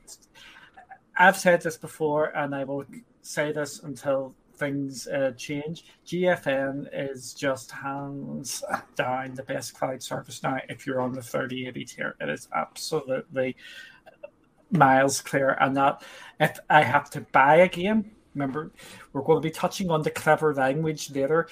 Uh, I'm just getting people used to clever language. Uh, if I have to buy a game, clever, uh, uh clever language, we're, we're clever language. That's why Duncan's gone quiet. Yes, exactly. because we're going to be coming on to Phil Spencer's tweet, and there's very, very clever language in that. Uh, if I have to buy a game, it is GFN. That's where I want to buy it. If it is uh, available on Xcloud, I will play it on Xcloud because of the subscription. Uh, xCloud is completely and utterly playable. It is spot on for me. I do not mind playing on xCloud, but GFN is hands down absolutely the best. Yeah, I would I would agree. The 1440, 120, 3080 for extraction, um, when I didn't have my few little hiccups here and there, was by far, especially latency and, and everything, the best experience for uh, for extraction. Then I would say uh, xCloud for me for visuals, right? Uh, the, the, Series X version looks way better than the Stadia version, but um, I was just getting slightly better latency with Stadia uh, than I was with xCloud in this particular game. Not not enough to where either one, you know, like oh xCloud wasn't playable. They're both very playable, especially in that game. PvP, I don't care. I don't play almost any cloud when it comes to PvP, but for that experience of PVE, they were both good. But I think Stadia was a little better on latency. xCloud a lot better on visuals, and then uh, Luna did fine for me, but for some reason I'm having some hiccups here lately. The past few days with Luna with some skip around, skipping around and stuff. So um, I got to go back into that and try it again because normally for me, Luna is right up there, um, working extremely well. So might have been just getting hit a little hard or something. So we'll check that out. All right, so we're done with extraction unless anybody else has anything to add. And we're going to get to what I think is the juicy part that I've been waiting, what, an hour and 18 minutes to get to. Um, because, like Fletch, I'm a big Xbox fan. I have been for 20 years since the OG Xbox. And I didn't like a lot of what they did in the uh, Xbox One lifetime there, but we've corrected from that and we're doing much better. So, Microsoft purchases Activision Blizzard. A uh, lot that we that we can discuss here. I think I'll start with um, you, Holtz. You've been chilling out there because you didn't have much to talk about with Extraction, but I hope you do give it a shot soon. So, just initially off the bat, what are your uh, thoughts with this enormous $68 billion purchase of Microsoft? Oh, I love it. I was I was doing backflips here in the news because over the years, a lot of people like, oh, Xbox doesn't have no studios, blah blah blah, and now here they come out with their big wad of cash, going, really, we'll buy anything that wants to work with us. And to me, it was a big, huge win for them, and I hope they actually. To me, I'm not really bothered about Call of Duty or Apex Legends. I hope them games go across many platforms, but I would love to see like Crash Bandicoot, Spyro, Prototype, Guitar Hero. I would love all them games to be Xbox Xbox exclusive. So I really hope that they actually reel these games in, especially on clouds, as soon as possible. And because I see Game Pass as a great value, not just for me but for everyone. So I hope that we can all see these games like Bethesda from Bethesda or Activision Blizzard, and we and we all decide to go with Game Pass because I think they're so consumer friendly the way they've been t- doing this approach. So I think it's a big, huge win. Yeah, I, I would definitely agree. Um, Tito, what do you think about this acquisition by uh, Microsoft? Do you see it as a good thing? You like it? Uh, well, if I'm uh, no, I, I, don't like it. Simple as that. And mind you, I have an Xbox Series X, but the thing with Game Pass is that this gets keeps getting better and better and better and better, and I don't like it. because at some point it's going to get more expensive, expensive, expensive, expensive. So that's the main reason why I got like I don't like it. It's, uh, I mean, I don't know what to say. You know, they keep buying big studios. You know, they granted themselves big titles that everyone wants to play. Mm, we don't know what's going to happen. I guess some games they will keep them for open for other platforms. Others they will keep them as exclusive, or maybe they will make some type of a temporary exclusive thing. But I mean, I don't know what they're doing too much. You know, as, as a Series X owner, I'm happy with uh, Xbox losing the consoles war. You know, because then Microsoft has to do more and more and more. You know, and you know, and uh, cheaper. But they are doing too much. they are doing too much. They should relax a little bit. they don't need the to win the consoles war so early. Let me put a little food for thought because I agree with you about the price hikes eventually, right? Because as we get more I mean, value in the service. But let me just throw this out there because Dr. Spaceman Media, right? He's not here today. He, he comes on the podcast sometimes. He made a pretty interesting point. He said, What if Microsoft's plan is to get so many subscribers that instead of having to raise the price, they're able to lower it and increase the value to gamers? Now, that sounds insane, but it's possible when you talk about subscriber counts. I'm not saying I agree with it. I'm just saying that was put out there yeah. for some food for thought. Well, I feel Game Pass is a better price than the likes of GameFly, or even if you buy a seventy dollar game and actually trade it in. I feel like Game Pass gives you more value than even trade-ins. So I yeah. feel it, it's a win. Yeah, definitely, you know. But the thing with Game Pass is, um, there is a lot of people who's buying Game Pass subscriptions for one year for twenty euros or thirty euros. You know, they just I think I can say because you know you can find it on the internet. The guy buy a Game Pass Ultimate subscriptions from Brazil or Turkey, one year, 20 euros, 30 euros. Microsoft knows no people is doing it. Uh, Microsoft obviously is happy about people doing it because they want to, you know, increase the number of subscribers. But at some point, they have to generate profit. Again, uh, what Dr. Spaceman said is, is right. You know, uh, but I mean, I, I don't have the numbers to to know uh, if uh, they will be able to lower the price because they have so many subscribers or they will have to increase the price because they have been spending in a crazy way. Um, but, oh, sorry. oh, well, oh, we have to be on our best behavior now. yeah, I can yeah. breathe now. I can breathe. I, I, oh man! I, did want to mention one thing now that we're covering this. Uh, there are also other ways to make that revenue through the games on Game Pass, like take Sea of Thieves or Halo Infinite with microtransactions you know they're going to be able to make by giving a larger access to these games to more people that means more people are buying microtransactions and they'll be making more money through that. Like yeah, that's, why, right. that's why games like fortnite and like even mobile games they're f- free to access but so many people are playing them and so many people are using them that they just con- consistently give money to that developer. Yeah, you're absolutely right but then there is another question which is okay we know those games or studios that they are buying, they bring super popular games, but we don't know how you know the next games, the next uh, I don't know, uh, the next Call of Duty is going to do, right? So as a fan of paying as less as possible for my games, I'm not happy because Game Pass is getting so good But I think at some point they're going to increase the price, and I don't like it. I mean, it's fair. It's a fair guess, you know, we, we, but we never know. I, I hope it gets that big. It forces PlayStation's hand to bring us day and date exclusives. That's how selfish I am because I want PlayStation to up the ball because Microsoft's running away with it. Good conversation pieces, man. Go ahead, Duncan. No, I was going to say, well, oh, if no one's speaking, everybody's waiting for Ace to speak. We're wait, we're, I'm done. It's up to Ace now, baby. Good, good, good show, man. It was uh, trying to catch some of it, but where where are we at in the show notes? I don't we're in the Microsoft purchase of Activision, and we just got started with that with Tito and Maker there. Okay, cool, cool. Anyone else hop on? Thank you so much, GTP, for covering, man. Good stuff. Yep. Really appreciate Anytime. it. Great. Yeah. I, I, think um, yeah, GTP, you killed it, man. But um, I, I, think it's a great thing, and honestly, I don't, I, I wouldn't care if they made everything exclusive. Um, yeah, it's anti-consumer, I know, but everything is anti-consumer. Every single thing. The the chair that we're sitting in, it's all anti-consumer. You know why? Because it costs twenty dollars to make it, and you probably paid one fifty. So if we talk about anti-consumer, everything is anti-consumer. Um, exclusive content is very important. We see it in TV. So why isn't it fair for games? Well, because gamers are a little more vocal, a little more um, passionate, a little more committed to their platform, right? We aren't necessarily too committed to television and TV platforms. Um, you know, we aren't. I mean, you you do have diehard Sony guys, diehard Samsung guys, right? But everything, you know, platform wise is kind of open and works on it on anything. But with game consoles, I know it's all locked, and eh, that's why we're a little, we're a little more passionate. But I, I wouldn't care if everything was exclusive. So, question, uh, real quick: Do we talk about like how does this affect the competition? Not yet. We're just okay. not yet.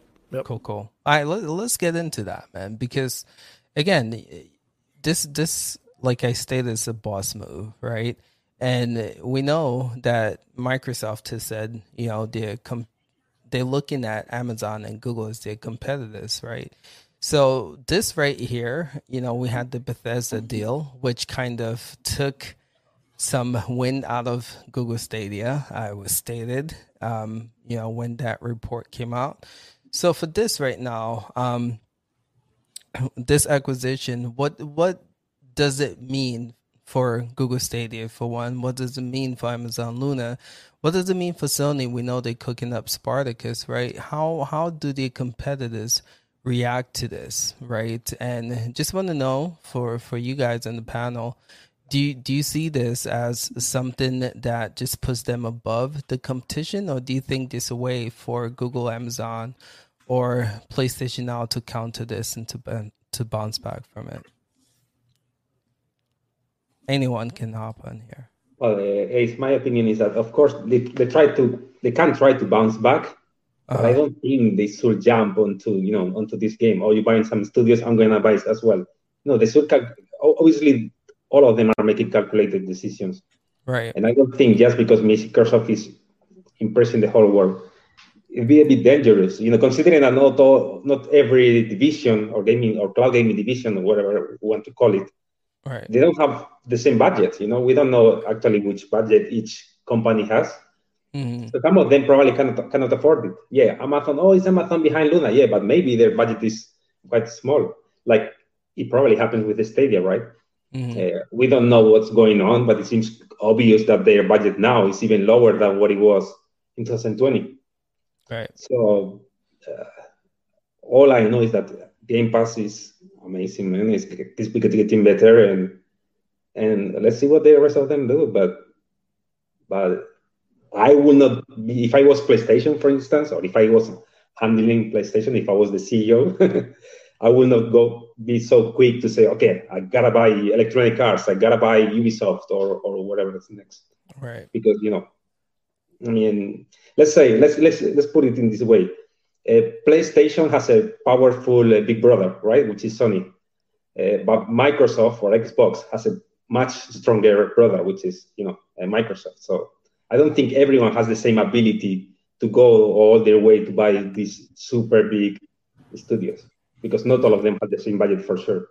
Yeah, but that that's a great point. But we know uh, the other two, right? Amazon and Google has the pockets. Um, eh, eh, so Google, the, Google, we don't know what are the Google Pockets. Google Pockets is full of holes. Yeah. So where are they spending the money? from a financial perspective, we know they're trillion dollar Yeah, company, right? If gaming Yeah. means a lot to them, we know that they'll invest. But the thing is, they're not invested, which tells us a lot, right? Um, Yeah. But if they wanted to, they can.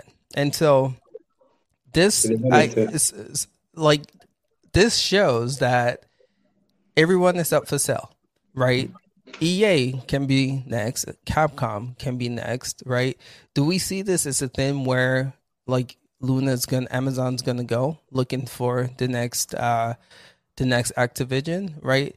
Do do you see these third party dev remaining independent or do you see, you know, them being grabbed up because of this, right? Does this shake the competitive space? I I would I would say it it's already been shaken. It's it's been that way for the past like two years. Uh, Tencent consistently buying studios in the East. Yeah. You've got uh, Sony bought five got five of those studios last year, so it's it's here. You know, it, it's officially now. Uh, like Duncan had said prior, it it's similar to how the uh, video streaming kind of service has been. You you start to see the consolidation. You know, Disney bought Marvel, they bought Lucas Arts. You know, Right. it, it's this is this is what we've come to is you're going to see consolidation. You see Sony buy more studios. Uh, you'll probably, I mean, Nintendo bought a studio I think last year as well. I know they bought the Luigi's Mansion developer. Uh, uh, was it was it 2020? I believe, or 2021. Uh, but but I, in my opinion, I don't think this purchase actually affects one competitor, and that's Nintendo. Nintendo doesn't really get any Activision or Blizzard titles on their platform at all. Yeah. So But like moving moving forward, um, Okay. if if the game is acquisition, like uh, Duncan says, content is king, right? And if subscription model is the the way going forward, like we're seeing, um, with this move, right? E- eventually, I'm assuming that most companies are going to be bought up. So if it, I know Nintendo doesn't get a lot of Activision game, but think about like e, if EA is you know, acquired by you know, who knows Amazon. Let's just guess that, right? That's another company that's not going to have the games done. So, do we see that this is like a thing to be concerned about moving forward, right? Where all these good third party devs are being acquired to where it's all about that exclusive game moving forward. Is this a concern or is this a good thing for gaming as a whole? You know what I'm sure is that this won't be the last super big acquisition. I don't know who's going to be next. Maybe Yeah. PlayStation, but for sure it won't be the last. Uh, that's for sure. I think we see with um. Oh, sorry, Duncan, you go first. No, you, you, you- you go because I talk too much. You go. Yep. I think what we see with um sort of Xbox doing this large acquisition is it'll definitely be pushing the likes of Amazon and Google to rethink their strategies in terms Right. of how they're going to attack the space. Um, I know they haven't done much at the moment, but it will be if they haven't got alarm bells ringing, Yeah. they should be already. Right. Um, Like Phil Spencer says, with in terms of sort of Sony and Nintendo, he knows they don't have the budget for large acquisitions like it, and they know that they wouldn't sort of take away large third parties. Um, and that has been stated multiple times. So I'm assuming that sort of the reason why he's worried more about Google and Amazon is because they're not afraid to go out and buy an EA. They have the money there. They got Yeah. more of a market capital. They will do it if they need to. So I think that's more the worry, and it will become that content war. And if we don't see it soon, it will be down the future, especially when cloud becomes more uh, explosive within the industry, um, especially with all these sort of plans we're seeing with TV um, sort of partnerships being made. I wouldn't be surprised soon if we do see acquisitions coming from someone like Amazon. Fair enough. Thanks, Flash. Anyone else with with this topic? Yeah. Yes, I will do what you're fishing for, and I will say it, and I will get the blame as per usual. This affects absolutely everyone. If this is affecting PlayStation and PlayStation fans are up in arms about it, right? By by F word, it is affecting uh, Luna and Stadia uh, as well. It is affecting absolutely. You, you, you can say you want to yes. there. Yeah. Uh, this is an absolute massive sort of purchase out there. It is only the start.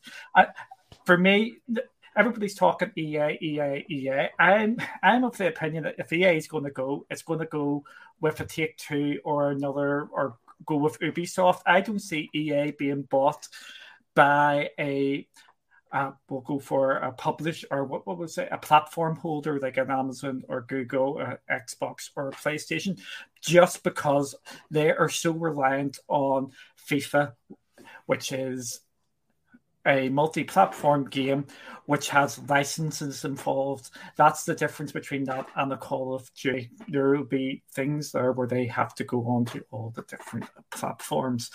So uh, that I'm just moving to EA. Uh, I, I from there, exclusives are going to matter.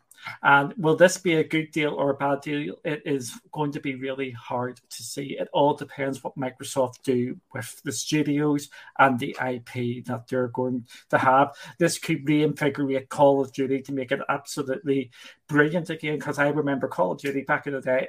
I went and bought it every single year, and Yeah. I, I, I've dropped off that because I don't think it's as good anymore. Other people are. It's this this deal is absolutely massive. and has so much potential out there for Microsoft because w- with uh, Activision they have the gas games there, which they can bring back. Just just like there's so much IP they could bring back Skylanders, they could bring back Guitar Hero. Plus they'll have the single player games with Crash and Spyro. This is this is just absolutely nuts, and this is going to send shockwaves across Yeah. the whole industry, and it's going to get the super acquisitions going again. Right. So let's let's talk about the cloud and let's be specific, right? Google Stadia. What do you see them doing after this announcement? Like just be real, right? Do you see them do you see them going we're going to talk about like Amazon as well, right? Do you see them making purchases and do you think this is kind of the the nail in the coffin, right? We we knew the damage that Bethesda deal did for them. How how do they bounce back from this? What could or what should they do to try and bounce back from this? I reckon Stadia will do the same as they have always done, sort of take the slow road, not do much, unfortunately. um, in terms of Luna, um, I think they'll do more. Uh, so I think we'll see that starting to ramp up this year. Um, we've already seen the marketing sort of at the Game Awards. They're trying to push it more, and I wouldn't be surprised if we see expansion or more larger titles going into the service as well. Um, definitely one to keep an eye on, um, sort of this year, personally. Um, but yeah, with Stadia, um, unless they do something bigger, which I'm very sort of doubtful for at the moment. Um, I think it's going to be a sort of another 2021 of just just a lull really until they sort of decide what they want to do with the service.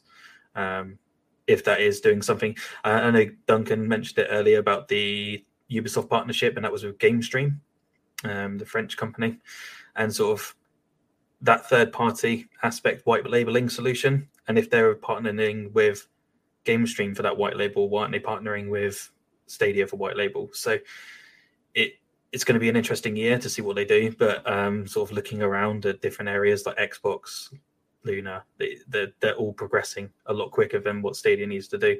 And if alarm bells aren't ringing now, I don't know if they will continue at a fast pace anymore. Unfortunately.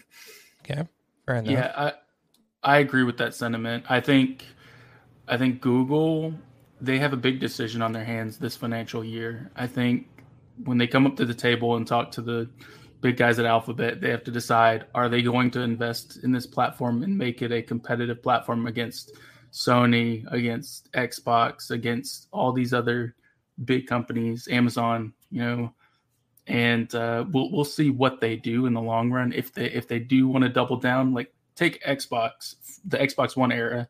It took like Game Pass before they said we're going to double down on this. We're going to Yeah. work on this, Right. and it and it changed their perception. Right. It changed the look of it. And Stadia needs they need to do something similar. You know, invest heavily into the platform with with titles, with with exclusives, with with content for their users Right. uh, for for it to really succeed. Uh, Amazon, I, I already see them making statements about how gaming is is critical for them, and that they're sticking with developing games. So I could easily see them purchase one of these Okay. studios. Maybe maybe Yeah. not EA, but I could definitely see them buying maybe a Capcom or a, a Sega. You know, Sega would be probably pretty prime for someone to grab. Right. Uh, But so you see it that w- so you see it that way, right? Where they'll still try to produce first party studio games, but then in order to compete, acquire others, right?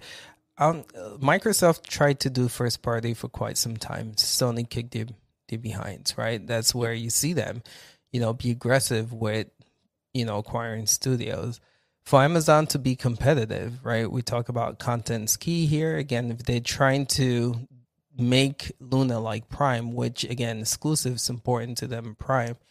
Do you see them picking other people up too, or do you see them just really trying to push the first party studio stuff only? Oh, that's a tough one. Um, I'm not sure. Uh, I think it's like I, someone else help me out.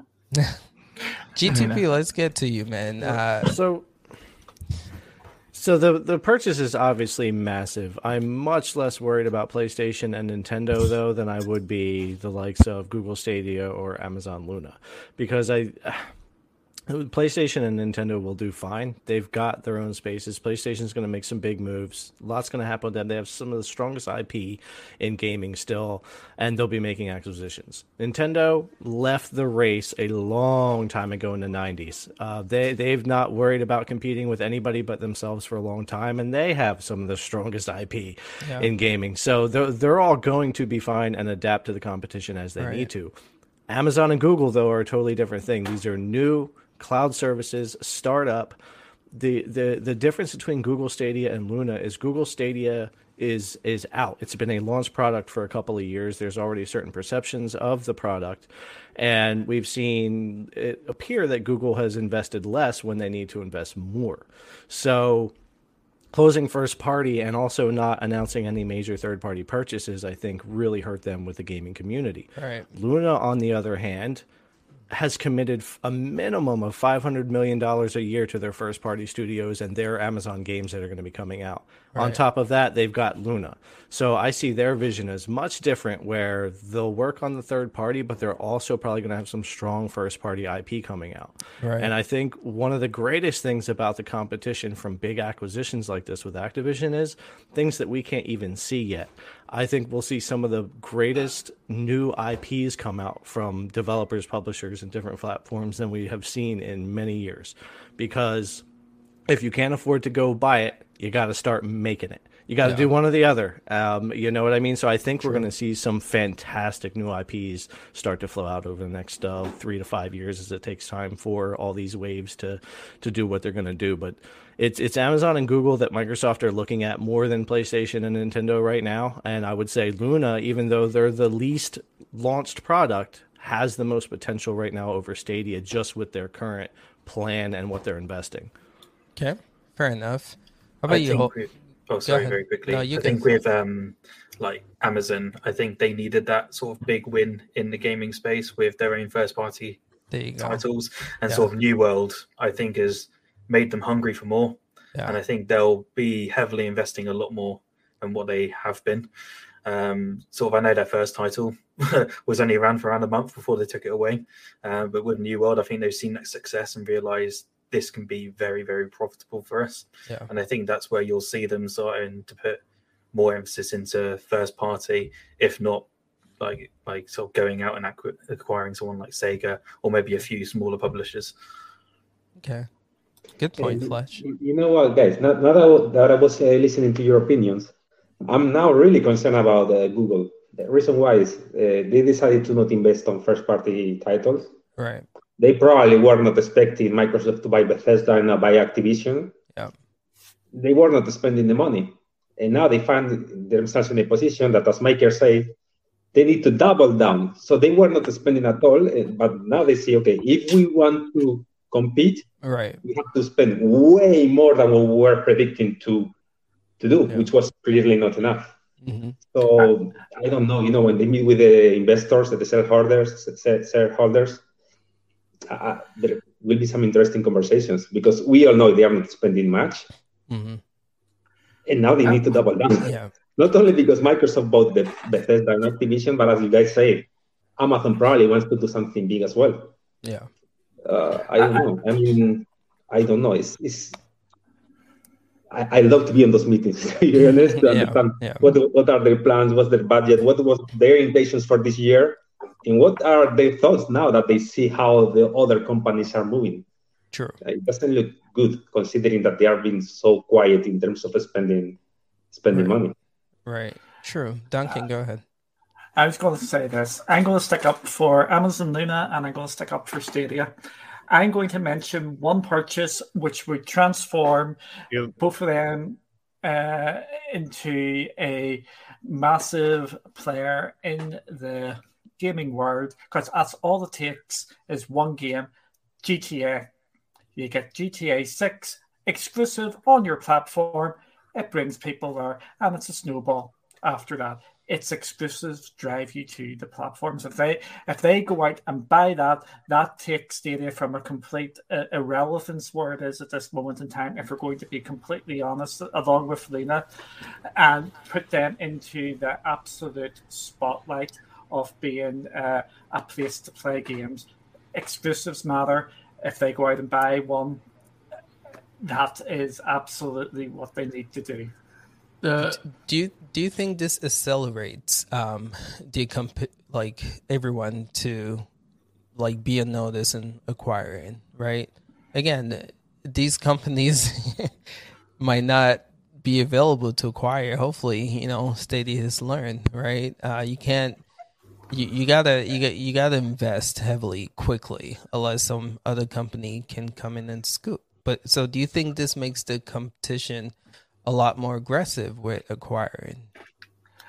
I, I I will just say I, I'll just quote the million dollar man and just say everybody's got a price. Yeah. And, uh, and Hell Monkey is making fun of me saying, yeah, they they couldn't go out and buy them. Yes, they could. They drop enough money, they will buy them. No one thought Activision was on the market, and they were.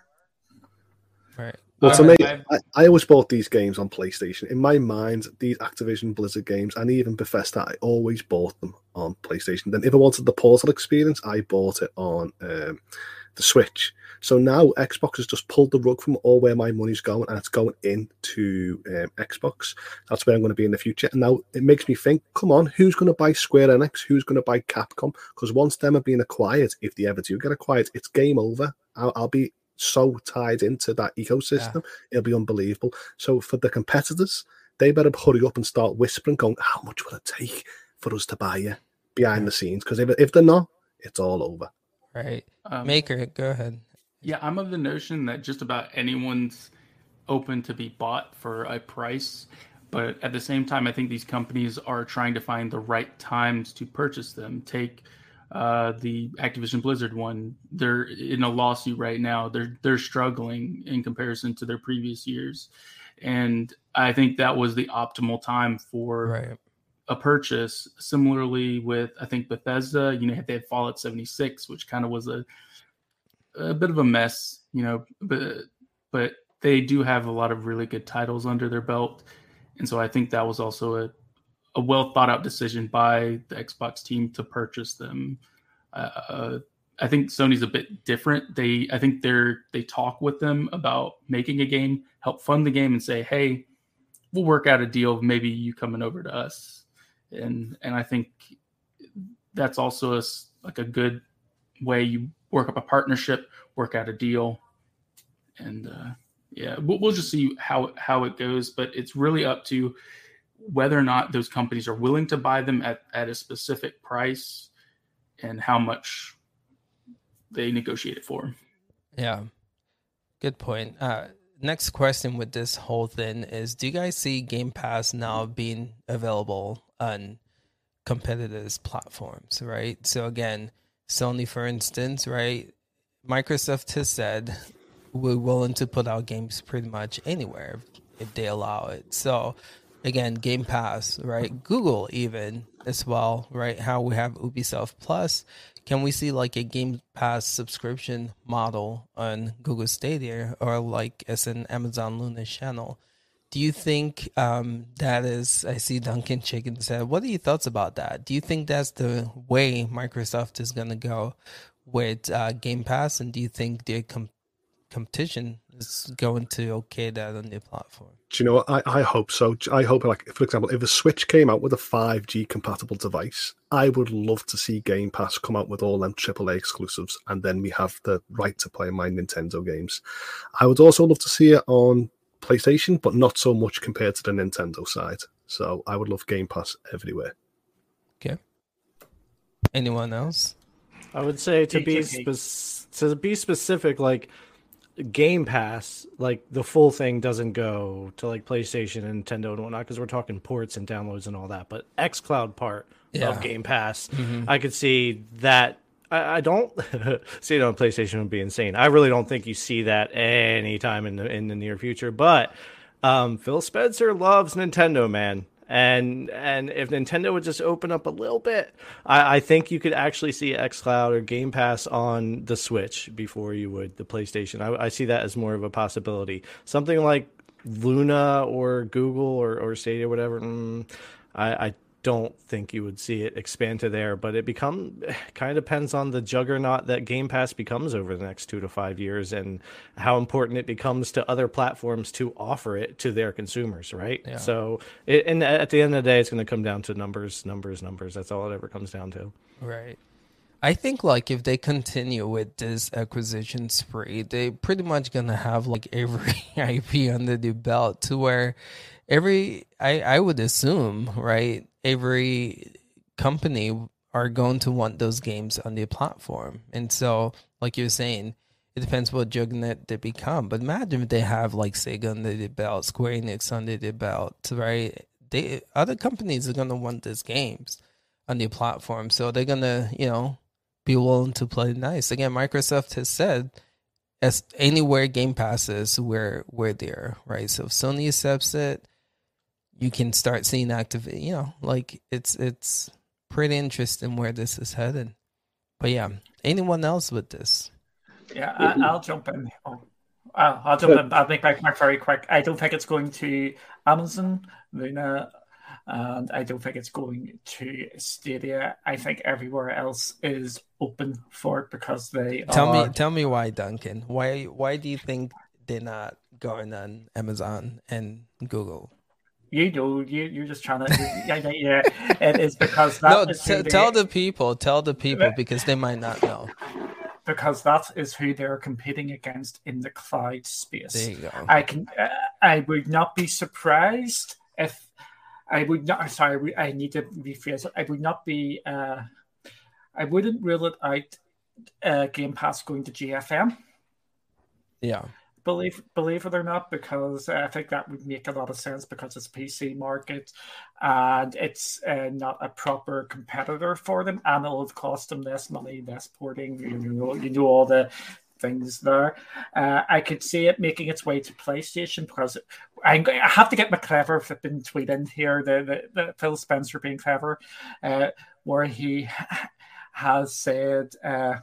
Uh, his desire to uh, bring uh, Call of Duty to PlayStation uh, on top of the deals. I can see some sort of Game Pass going to PlayStation. It, it might be as GTP said uh, via the via the cloud. I can see it going to Nintendo uh, as well, but Amazon and uh, and Google not a mission. I do not see that happening. Yeah. So there's a recent interview. I'm glad you said that, Duncan, to where um, they said it again that Google and Amazon are kind of their competitors, right? Again, Sony is Sony. They've been doing what they've been doing for a long time. But when it comes to like finances, they can't make this big acquisition, right?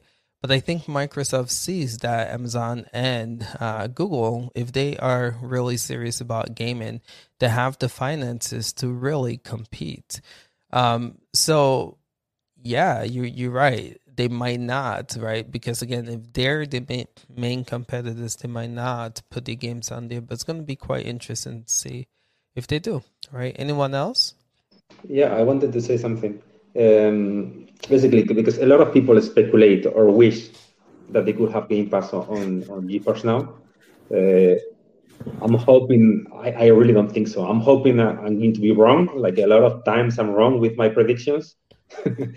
but I really don't think Game Pass will come to to GeForce now. Why? We could think about you know now that you were uh, uh, according to what you were just saying, some we could invent some conspiracy theory saying, okay, they are gonna put Game Pass on GeForce Now, so GeForce Now gets stronger, than can kill Stadia. But no, I, I, don't think that's that's happening really. And there is something that I want to say, you know, which is Phil Spencer. He's he's like a really cool guy. He seems like one of us, right? But he's still the CEO of a major company. He yeah. needs to respond to the you know to the stakeholders. We should not forget that. Uh, I hope, I really hope I'm wrong when I say I don't think Game Pass is going to be on GeForce Now.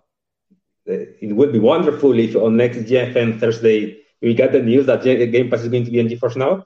I hope so, but I really don't see that happening because you know all this talk from Phil Spencer about you know we want uh, our games in as much devices uh, and you know as possible. We want people are, to enjoy our games.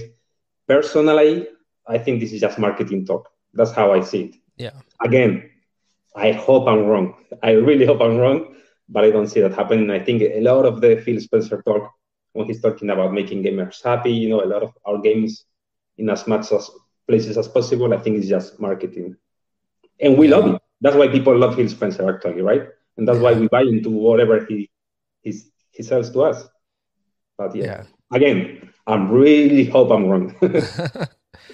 Yeah, true. Holtz, did you just turn into a bird? I I actually just leaned on the actually hotkey. Then I got the keyboard on my uh, mouse, and I actually just leaned on my avatar hotkey. Oh, that's so, cool. That's cool.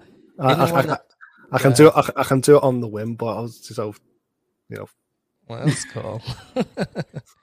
good stuff. Good stuff anyone else with this man? This was a huge news. Uh, people are still talking about it today this, the impact that it's made. Um, but yeah it is uh, brings up a lot of questions when it comes to cloud gaming. Like we stated here how serious are the competitors right?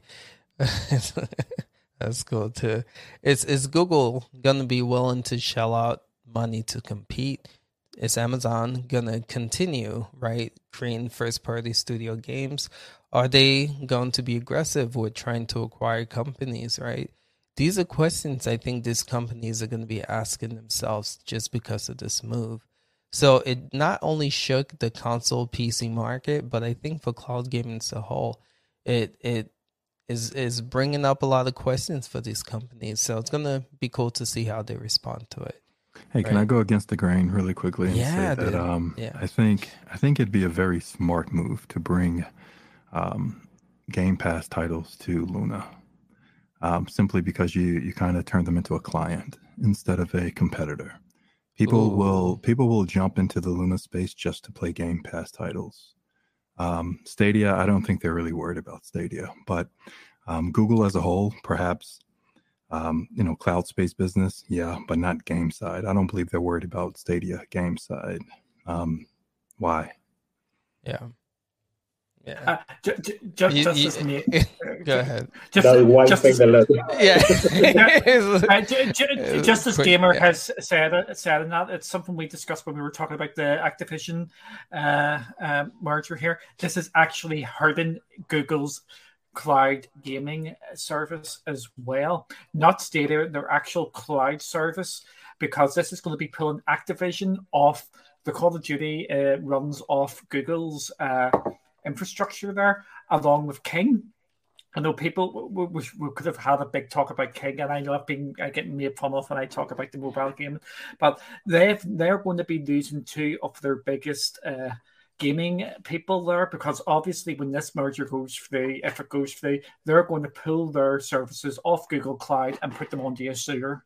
So uh, this that's another bit of this as well, which I don't uh, think is getting talked enough uh, in the, the, the cloud space. I yeah. I definitely think it it doesn't get talked about enough, uh, especially the IP. Uh, another thing is IP recognition in Eastern countries. Uh, Xbox has mostly been very westernized, so Eastern side, you know, Japan and China and stuff. Usually, they don't really sell really well. Uh, so stuff like Blizzard, whether you've got like StarCraft two and uh, you've you've got King, which which deals with mobile games, which is very big in places like India, China, etc. I think when they start to shift xCloud over to those things, having titles that people are familiar with will really push that service and make it a strong competitor. Yeah, true, true. One last thing I want to talk about with this, right? So I don't know if you guys. There's a recent. I'm trying to locate where it is, but a recent uh, interview with uh, Phil Spencer where he talked about um, I think it was Satya Nadella whatever the CEO's name is, either him or Phil, but they were talking about why they made this move to acquire. And in that conversation, they stated, right, Google is known for the search, uh, Amazon's known for, you know, the the online store, and they said that they want Microsoft to be known for gaming, right? And I think that says a lot. That's one the, that's a huge statement to make. Um, and it, it shows we talk about it here all the time, right? It we we see that. We see Phil uh, Spencer, uh, the CEO of Microsoft, talking, right? This move right here is huge because again, it shows the commitment that Microsoft have towards gaming. Just want to, in a way, end with this, right? Going forward, do you do you see Microsoft being that, like being known for gaming? Like if you think Microsoft, you think gaming, because it sounds like that's what they want to approach with all this acquisition. So I'm just gonna open that up to you guys. How big of a move is this? And do you think that when you talk about gaming, you'll identify Microsoft instead of Sony and Nintendo or anyone else? I mean, I already do uh, and have for for a long time. And what Microsoft's really doing is just embracing something that's already always been, because Microsoft had Windows originally and and gaming on Windows and and starting even back in 1995, and before that they had Flight Simulator. Um, which was Microsoft Flight Simulator way back then. Gaming has been a part of their lifeblood for a long time. Um, I highly suggest anybody that hasn't watched that six part Xbox show that came out. It's good really stuff. good. Yeah.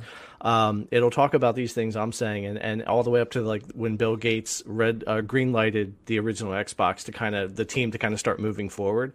He dumped like a billion dollars off the bat on that. Was like, up oh, billion dollars, go let's let's let's start this process. And of course, it was no easy road but they wanted to get there. They saw what was going on in the space. So I, I, don't think this is new information. It's just it's Microsoft really deciding to fully embrace it and become right. what they've always been, which is a big part of gaming.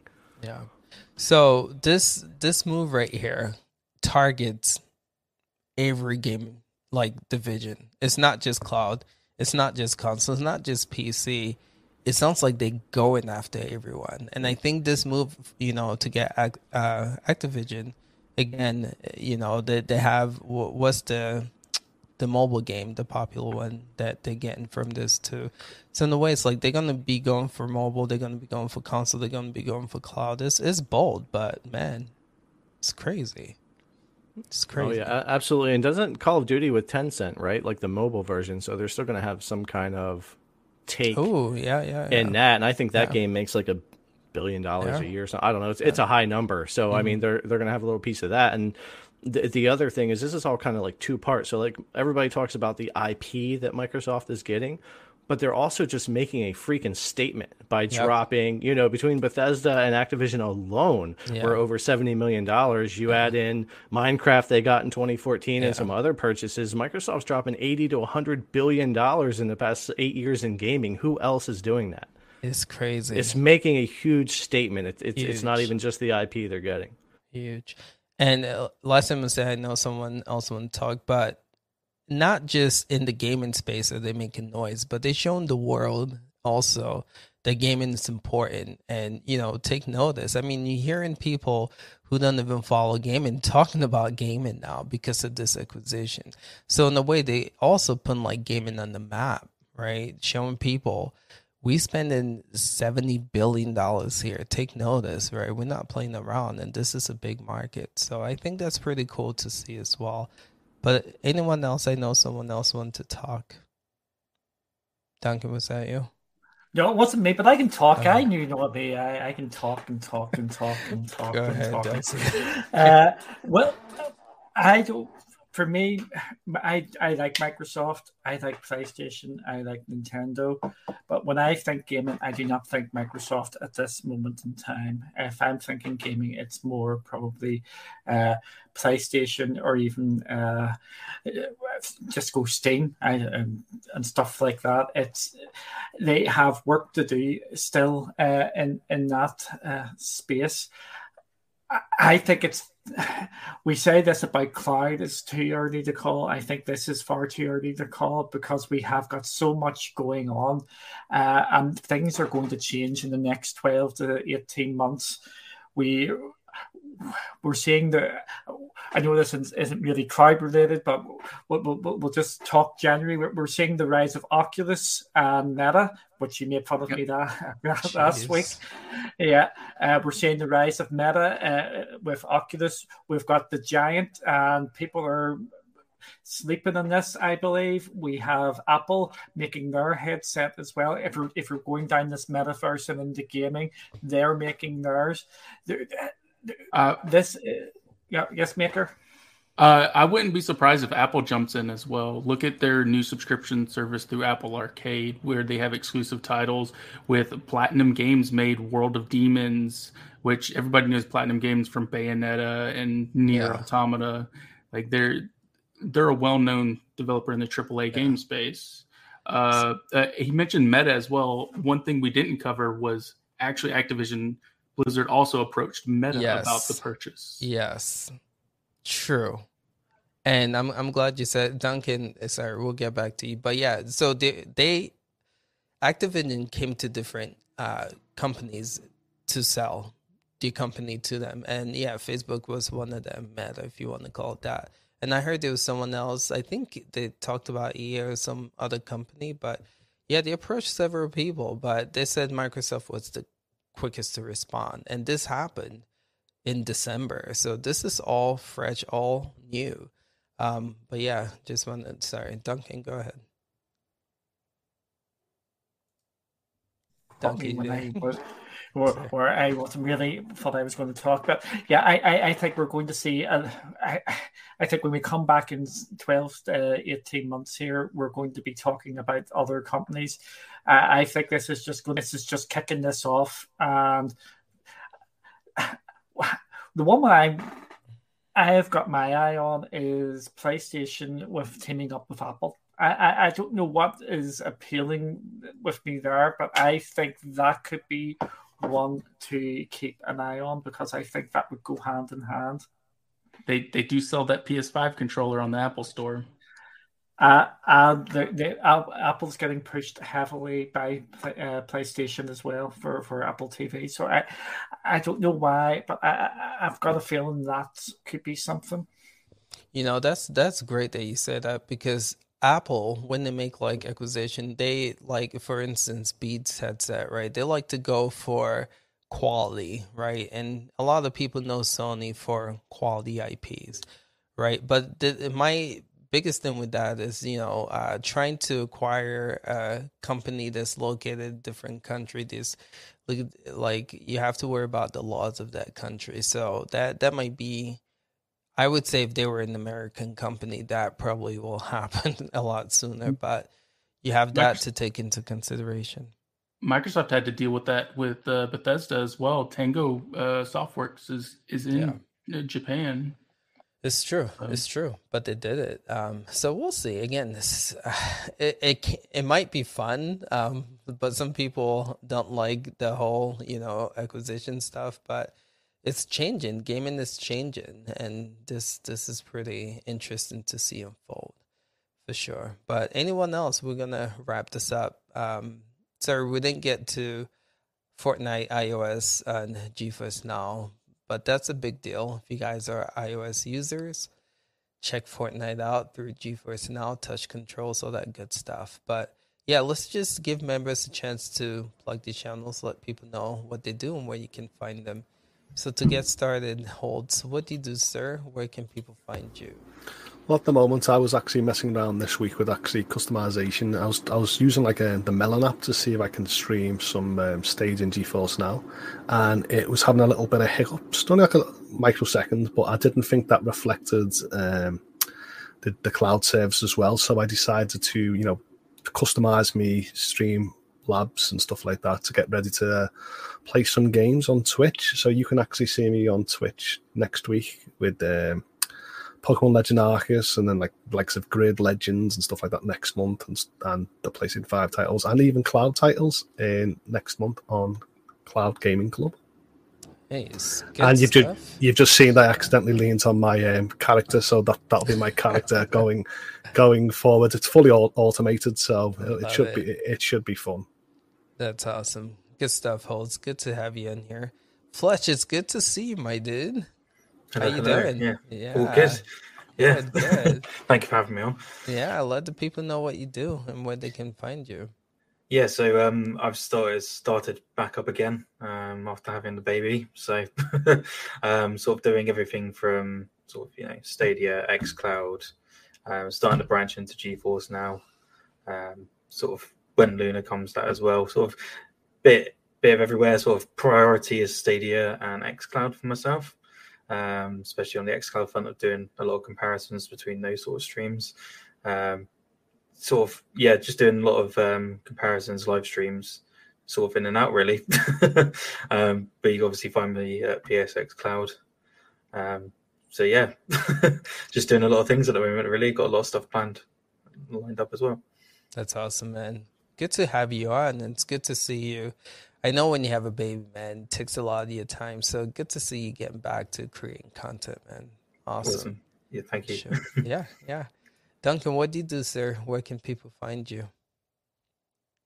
Uh, you can find me over at Creative Games. We've got a load of videos going where we've we've, we've slightly changed a bit of our content and uh, still getting the usual sort of stuff, but we're we're branching out slightly, which seems to be going down well. So go check that out. I like it. I like it. I loved it. There's a video you showed. Um, I think it was like how to play uh, extraction right through Game Pass and GFN or something like that. Brilliant video. If you guys haven't checked that out, but yeah, man, it's good to have you in here, Duncan. For sure. Did you shave? Or yeah, haircut? Uh, that, uh, both. Both. I was viciously assaulted, so I was. I was who made fun of you, Duncan? who, who made fun of you? Everybody. You got, everybody did. Yeah, it looks like you got into a fight with a lawnmower. Yeah. Are you lucky Hell Monkey was not on, this panel too? You would have heard it from. But good to have you in here, for sure. Tito, good to see you, my dude. Um, let the people know what you do and where can people find you. Yeah, well, they can find me in uh, GeForce Now in Espanol, you know, for Spanish speaking users, uh, YouTube account, Twitch account, uh, also Twitter account. And more recently, I have been helping you guys uh, with the Cloud Gaming Extreme and Espanol channel. Right. For all those who like the Cloud Gaming Extreme videos, especially the comparison videos, the weekly videos. But a lot of people don't speak English, you know, they just watch the videos because they like the content, but they don't yeah. understanding. So I'm helping you guys with the Cloud Gaming Extreme in Espanol channel as well. Yeah. And yeah, that's it. And nice to be here again. Thank you. Yeah, for sure. Thanks, man. Your work is, is awesome. People seem to be really enjoying it. So thanks for what you do for for us there. Um, gamer, how are you, sir? What, I'm good. Yeah, let the um, people know what you do, where they can find you. Just find find me here and on Twitter when I am here, man. I'm I'm I'm the elusive cat. So wherever you can find me, that's where I am. for sure, for sure. Love it here though. yeah, man. Always, always good to have you as a panel member, man. Good stuff. Maker of chaos, sir. Tell the people what you do, where they can find you. Um, you can find me at Cloudy with Games. I help them out with some stuff as well as CGX. You know, I help you guys out a little bit. And uh, I'm every Thursday I'm on Dr. Spaceman's show, Cloud Nation TV, and you can uh, catch me on Twitter. I mostly just post kind of gaming news on my Twitter profile uh, at Maker of Chaos 12 if you're interested. That's awesome. Dr. Spaceman's also a panel member, and they have a dope podcast as well. So definitely make sure you check that out. Um, Makers, good to see you. And again, thank you for for being here. So GTP shout outs to you, man. Uh, I was trying to set this up and Monkey and Chief couldn't make it. I was like, man, who else can I ask? And you were the first person that came to mind. So thank you for taking it on and it, you, you killed it. And so appreciate that. Thanks, man. I, I don't know if I if I killed it, but hopefully everybody was was all right for the first hour and a half or so. You did good. Um, you did but no, it was an honor, man, to uh, to to fill the shoes for a little while. It was it was a, a lot of fun. Yeah, good stuff. But, Tell the people, yeah, what you do and where they can find you.